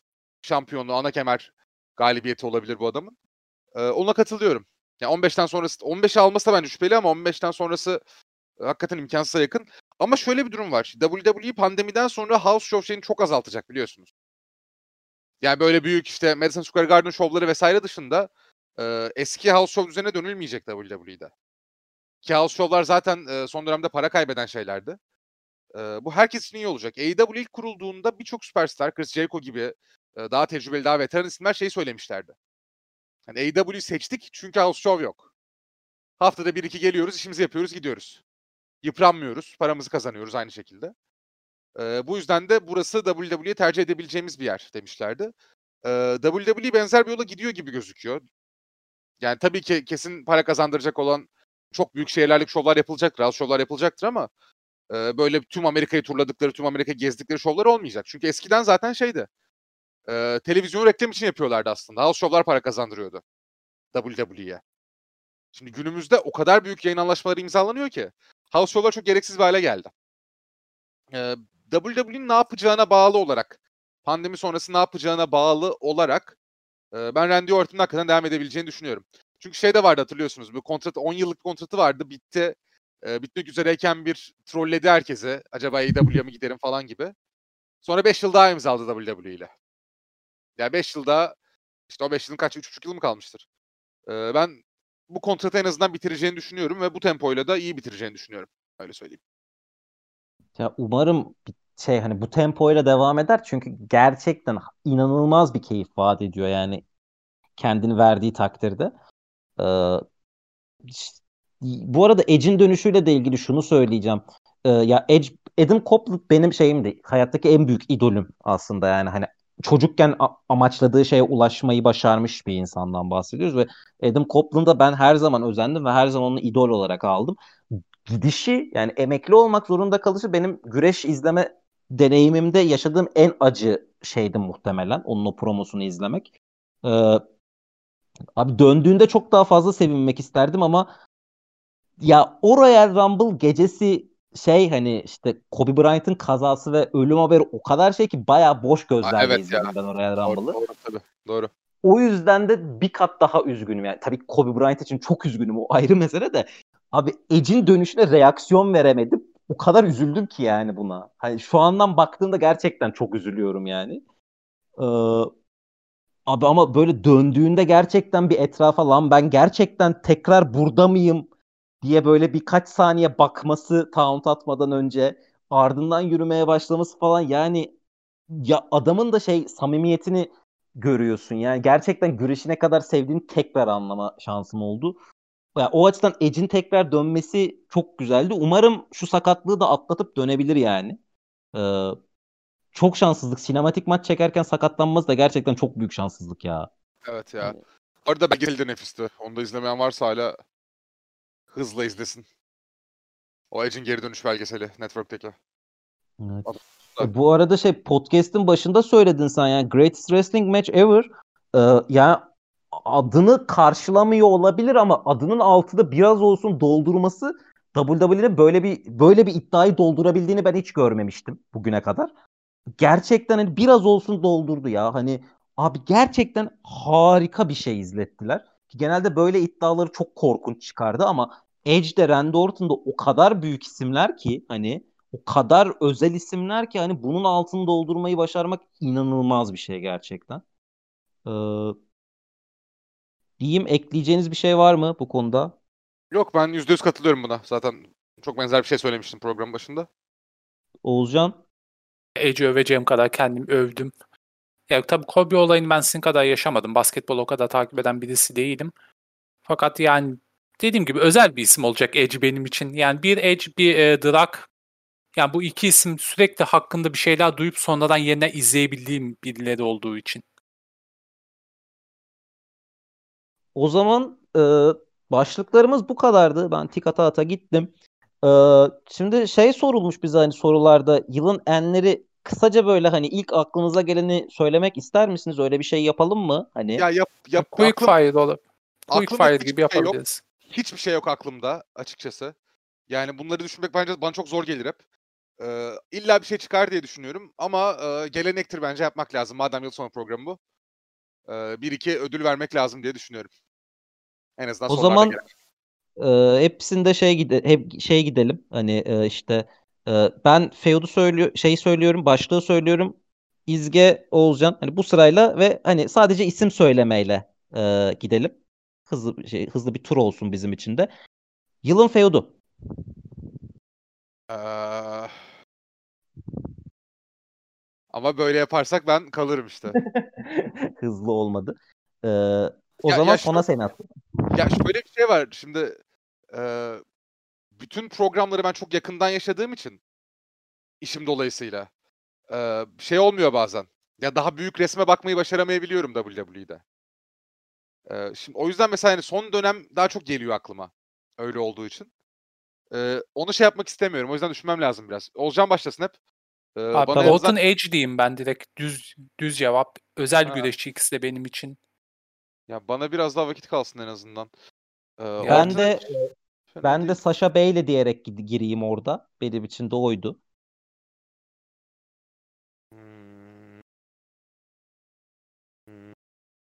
Bunların hepsi güzel. Hepsi güzel tercihler bunların. Iıı, Ya herhalde ben de Edge Randy Orton diyeceğim ya. Yani çok güzel bir hikayeydi bence. Sadece Evet, biraz kısa kaldı. Evet. Ya Sasha Bale Ee, de çok iyiydi bu arada yani ama eee, bence Yani Fiend, Sasha değil. Fiend Orton da mükemmel gidiyor bu arada. Eee, çok hoşuma gidiyor hakikaten her anı. Ama ya Randy Orton ya. Yılın en iyi gimniği. Ha önce Olacak. iyilerden mi gidiyoruz? Kötüleri verecek miyiz? Evet. En iyi Ee, gimmick. İyiden sonra kötüyü soracağım bir de yani. tamam tamam okey. Tamam. O zaman en iyi gimmick'te miyiz? En kötü feud'da mıyız? Ha ha en kötü feud. Tamam ben onu not almadım o şekilde. Tamam en kötü feud. Oğuzcan. Abi EC3 vs Moose diyeceğim çünkü hiç karşılamadı beklentilerimi. EC3'den çok daha fazla şey bekliyordum. Moose yükselişteydi. Bence biraz düşürdü bile Moose'un momentumunu. Yani sadece EC3 beni o kadar hayal kırıklığına uğrattı ki yani direkt en kötü feud'a onu verebilirim.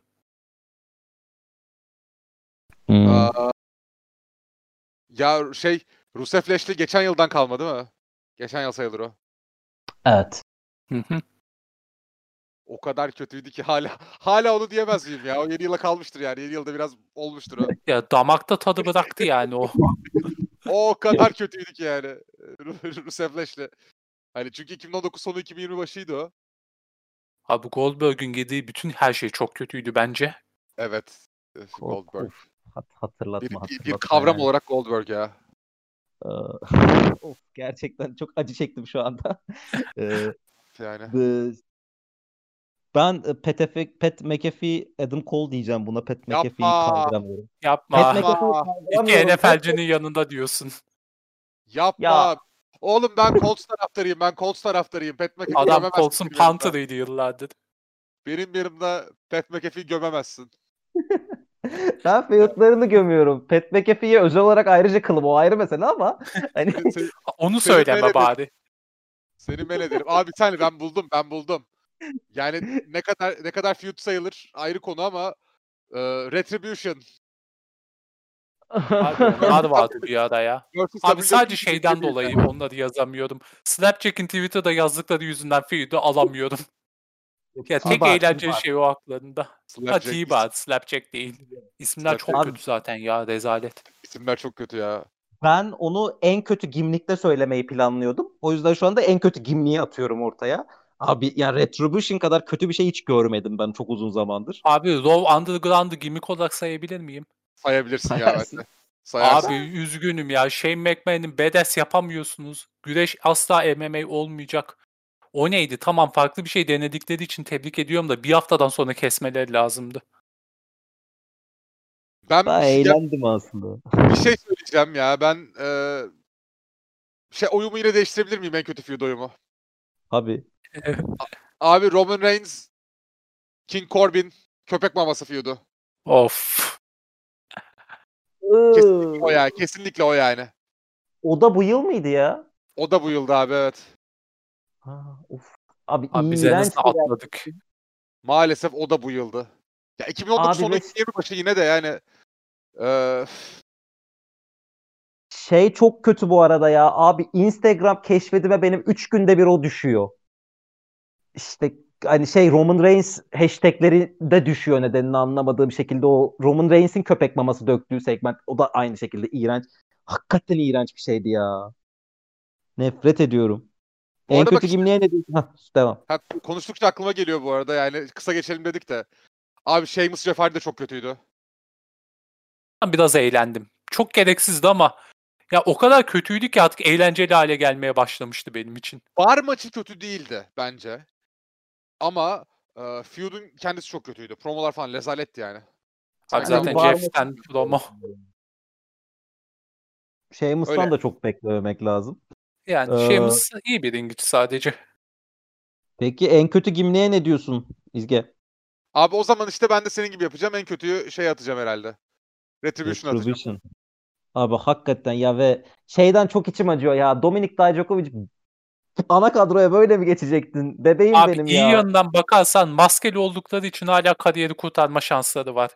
Ya şeyi gördünüz mü bu arada hatırlıyor musunuz? Mia Yim'in maskesi düştü bir maçta. Yani Evet. Mia Yim olarak güreşmek zorunda kaldı. Rezalet Abi yani. inanılmaz bir saçmalık ve hani benim hem Oğulcan da bilir, dinleyicilerimiz de bilir ya be- ben 3 programda bir Dominik Dijakovic övüyorum yani bir yıldır falan. Hani abi bu kadar seviyor abi inanamıyorum şu çıkana inanamıyorum yani ve o yüzden geçiyorum bunu. Ee, en şey iyi soracağım. gimlik. Bir bir şey evet. soracağım. Ee, şey Rovan'ın ringe kafesle gelmesi hikayesi 2020'de miydi? Galiba Hatırlamak 2020 istemiyorum. O da galiba 2010 2025'te. 2019 sonundan başladı ama 2020 Royal Rumble'a falan da kafesle geldi gene. E, o da o da benim ediyordu. Retribution'dan daha kötü olduğunu söyleyemeyeceğim ama o da honorable mention O yani. da ayrı berbat. Ay, çok yani kötü o da. Rowan'la ilgili her şeyden de nefret ediyorum zaten. En iyi gimlik. Oğuz. Hmm, Düşünüyorum. Bunda o kadar çabuk cevap veremeyeceğim. Çünkü Love Underground o kadar basitti ki gözümün önünde. Buna benim cevabım var abi ya. Alayım. Roman Reigns Tribal Chief. Kesinlikle doğru Ben- bir seçim. Ben Seth Rollins Mes- e, Mesih diyeceğim. Yani Biraz farklı olsun. Impact'ten gideyim istedim ben ama çıkaramıyorum açıkçası. Ben de Seth Rollins'e vereceğim. Ya ben de WWE dışından bir düşünmeye çalıştım. Brody Lee falan çok iyi bence AEW'de. MJF falan çok iyiler ama yok abi ben Roman Reigns Tribal Chief ya. Ben Moxie'den çok eğleniyorum ama gimmickinden dolayı mı eğleniyorum yoksa yani karakter kendisini sevdiğim için mi eğleniyorum? O yüzden ona oy atamadım. O zaman en iyi şampiyonla devam ediyorum ve ilk ben atıyorum abi. Sami Zayn Intercontinental kemeri şampiyonluğu. Muazzam bir deneyimdi. Güzel güzel kesinlikle. Abi. Kesin, Ya kesinlikle. Zeynep bunu hayatta beklemezdim. Yani bizim el jenerik olarak izlediğimiz adamı yıllar boyunca bunları yapabilmesi beni hala büyülüyor. Bence hak ediyor ya gerçekten bu ödülü. Kesinlikle hak Aynen. ediyor yani direkt 3 oyla yollayabiliriz. Başka düşünüyorum böyle çok iyi şeyler başardı böyle şey kariyerinde diye. Ya McIntyre'dan çok bahsettik Aynen. zaten. Vermek çok konuştuk. Ee, onun dışında da öyle e, yok ya bu Sami Zayn hak ediyor bunu. Çok hak etti yani. Yani kendim de Evet. çıkaramadım. Canım benim ya abi hastasıyız gerçekten. En kötü şampiyon Ha işte bu zor. Birden Bir fazla saniye. opsiyon çıkardı buna. Sorun var. Şeyi Tabii. 7-24 kemerini katıyor muyuz, işin içine katmıyor muyuz? onu da bu- güreş değerlendirmesine almıyorum abi güzel, güzel, güzel. Güzel. Abi ben başlayayım. Eric Young. Yani kesinlikle Eric Young benim için. Kötü bir DNA güreşçi var. değil. Aynen. Kötü bir güreşçi değil. Ortalama bir güreşçi. Ve yani şirkette olmasını isteyeceğim birisi ama asla ana kemer vermezsin ve main event'ında tutmazsın. Ve yani beni üzüyor bu ikinci ana kemer alışı bir de şirkette. Ee, İzge sen ne dersin? Abi eee, yani düşünüyorum başka bir şey bulabilir miyim diye düşünüyorum. Eee, ama Goldberg demek zorundayım buna ya. Goldberg harbi. Goldberg demek Ben- zorundayım yani. Abi şöyle söyledikten sonra anında silmeyi başardığım için hafızamdan artık öyle kodladım kendimi. Gene unutuyorum, gene unutuyorum yani. Her an hani başka başka bir şey söylenemez aslında burada ama gene unutmuşum yani. evet bence de Goldberg yani. Goldberg'den başka bir şey söylemeye içim el vermiyor abi. Hakikaten abi şey falan e, işte Leon Ruff falan diyecektim. NXT North American falan. Abi ne alaka dedim ya Goldberg'ü duyunca hani Yok şey yani Goldberg çok çok ayrı bir faciaydı. hakikaten e, inanılmaz bir saçmalıktı ve diyorum ve geçiyorum. E, yılın en overrated ismi e, Goldberg dışı. en overrated ismi. Abi bitirdin ama. Goldberg dışı. Goldberg dışı. ben Çok- başlıyorum. Başla. Ben Asuka diyeceğim. Ya bana şey gelmiyor çünkü hiçbir zaman yani hani ana kadın taşıyıcı olarak gelmiyor ama inatla öyle kullanılmaya devam ediyor ve bu yüzden bu senesi bana ben Becky'den sonra hani kemerin bu, bu saate kadar onda kalması benim için kötü bir deneyim. Ben o yüzden şey diyeceğim. Asuka diyeceğim. Ben Corbin diyebilir miyim ya? Çok tepede kaldığı için. Çok kötü bir güreşçi olduğunu düşünmüyorum. Ama tepede biraz fazla kalmış olabilir. Çünkü açıkçası Goldberg dışında başka bir isim düşünmekte çok zorlanıyorum şu an. Yani şöyle eee, o kadar uzun zamandır overrated bir adam ki Corbin. Hatta underrated olmaya başlayacak yakında. Hani artık şey olmadı. Artık Corbin'e overrated demek şey gelmiyor bana. Ama Corbin herhalde. Eee, Yani yani zor opsiyon. zor soru hakikaten. Eee, şey ya eee, bir AEW cevabı verebilirim. Jake Hager bence. Eski Jack Swagger. İnan- unutmuştum ben onu ne Evet. güzel. İnanılmaz overrated bir adam. Yani eğer Abi şey ne kadar kötü olduğunu şöyle diyebilirim. Corbin Yani TNA yani. WWE'den nefes alan herkesi aldığı dönemde bile almadı o adamı. Yani. eee, Ya, evet ve ya, şey Jake Hager ben değil ama- daha söyleyebilirim. Ee, Ken Shamrock. Çok fazla güreşti. Aşırı güreşti. E, Ama efsane o ya. O sayılmaz bence. Abi efsane ve yeterince kullanılsaydı kesinlikle kabuldüm. Fakat adam neredeyse her haftalık şovda güreşiyordu artık. Doğru. e, yılın en underrated ismi diye devam edelim. Hmm. Bu daha Seyircilerden aldığı tepkiye bakarak ve yani genel aldığı görüntüye bakarak Alex Shelley. Hiçbir şey kaybetmemiş gibi güreşiyor hala. Bildiğin yarı zamanlı güreşiyor ama ring içinde neredeyse hiçbir şey kaybetmemiş ve dönüşe bence yeterince hype almadı. Ben- Ee, İzge Ricochet. benim de Rico- içim acıyarak Ricochet. vereceğim cevap bu yani. Hakikaten.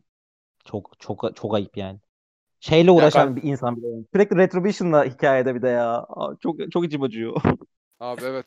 Ya bu arada şey yani bu ödülün e, yine sürekli sahibi Cesaro ve e, bu yılki kullanımıyla Shinsuke Nakamura da e, bu ödülü alabilecek adamlar. E, çok kötü Ben kullanıyorlar Nakamura ama konusunda şirket çok suçla, e, suçlamıyorum artık.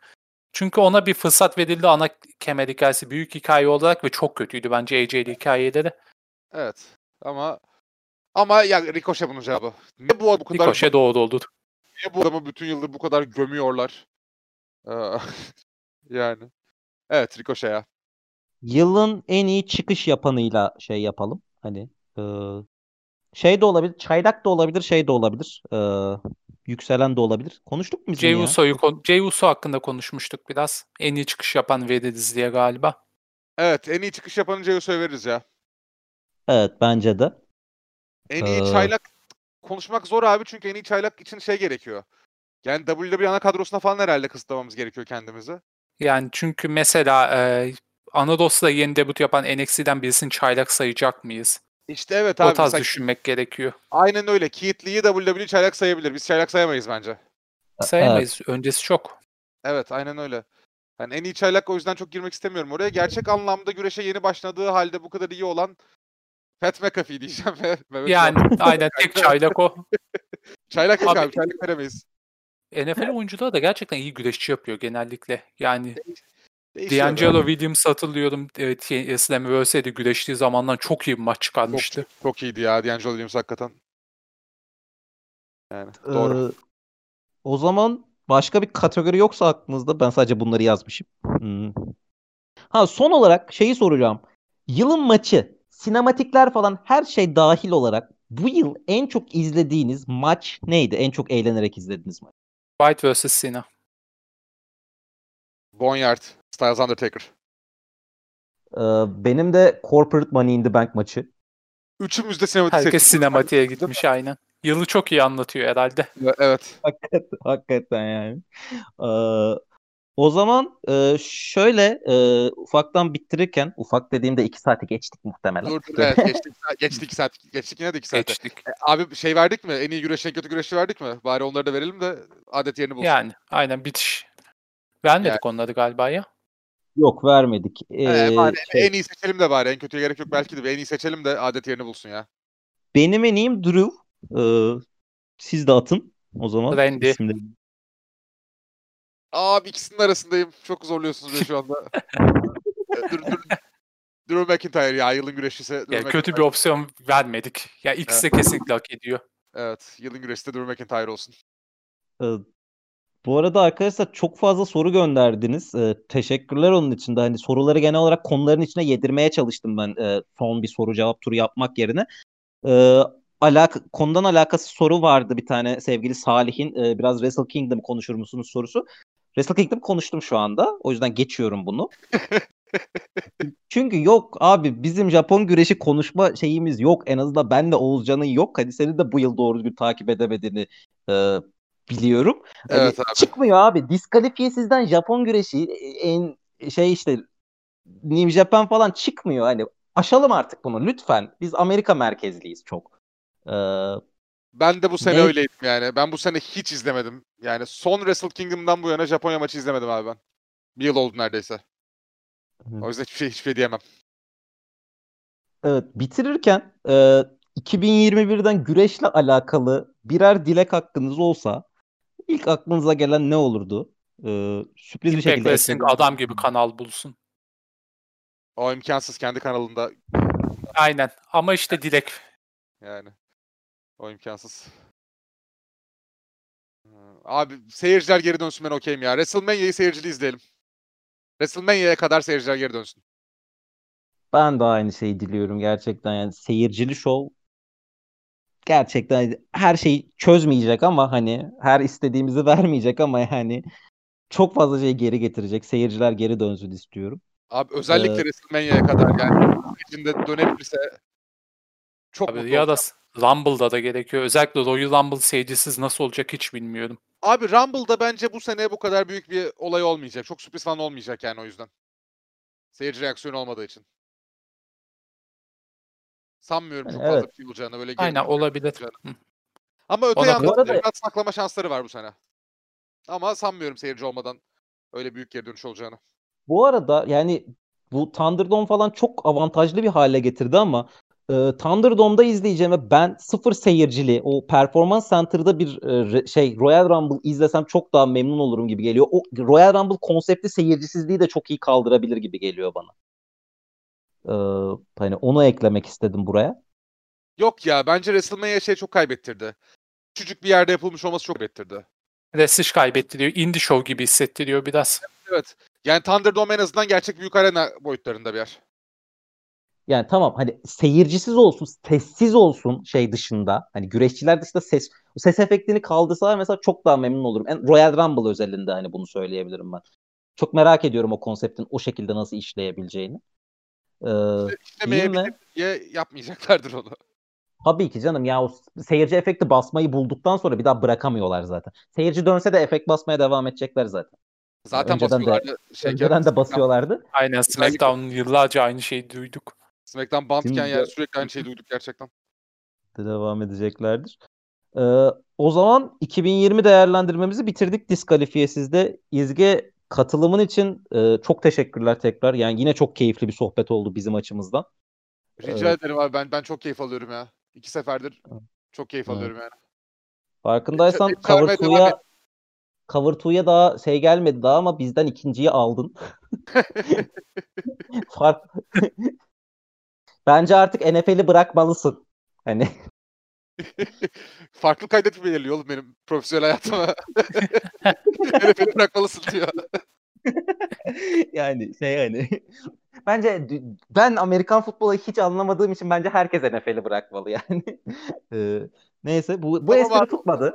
Onlar da senin hakkı- onlar da Cover 2 ekibi de senin hakkında şey diyordur. WWE bırakmalı herkes diyordur. O yüzden sıkıntı yok yani. Bu espri çok istediğim yere doğru gitmedi ama e, neyse tamam bu espriden çıkıyorum. Oğuzcan e, sana da katılımın sohbetin için çok teşekkür ediyorum Ben tekrardan. teşekkür ederim abi. E, beyler çok güzel bir sohbetti gerçekten. Bunca teknik aksaklığa rağmen e, hani umuyorum bundan şey kapattıktan sonra teknik bir aksaklıkla karşılaşmayacağız. Umarım aklımı yitirdim artık. Allah kahretsin inşallah öyle bir şey olmaz. Hani, e, o yüzden e, bizi takip etmeye devam edin. Yani çok sık bu dönem podcast çıkarmayacağımızın farkındayım. Hani şey, pandemi devam ettiği, seyircisiz şovlar devam ettiği takdirde ama e, bizi ve farklı kay yani diskalifiyesi ve farklı kaydı takip etmeyi unutmayın ve hepinize dinlediğiniz için teşekkürler. Ve hepinize artık pandemiden kurtulduğunuz iyi seneler diliyorum. E, hoşça kalın.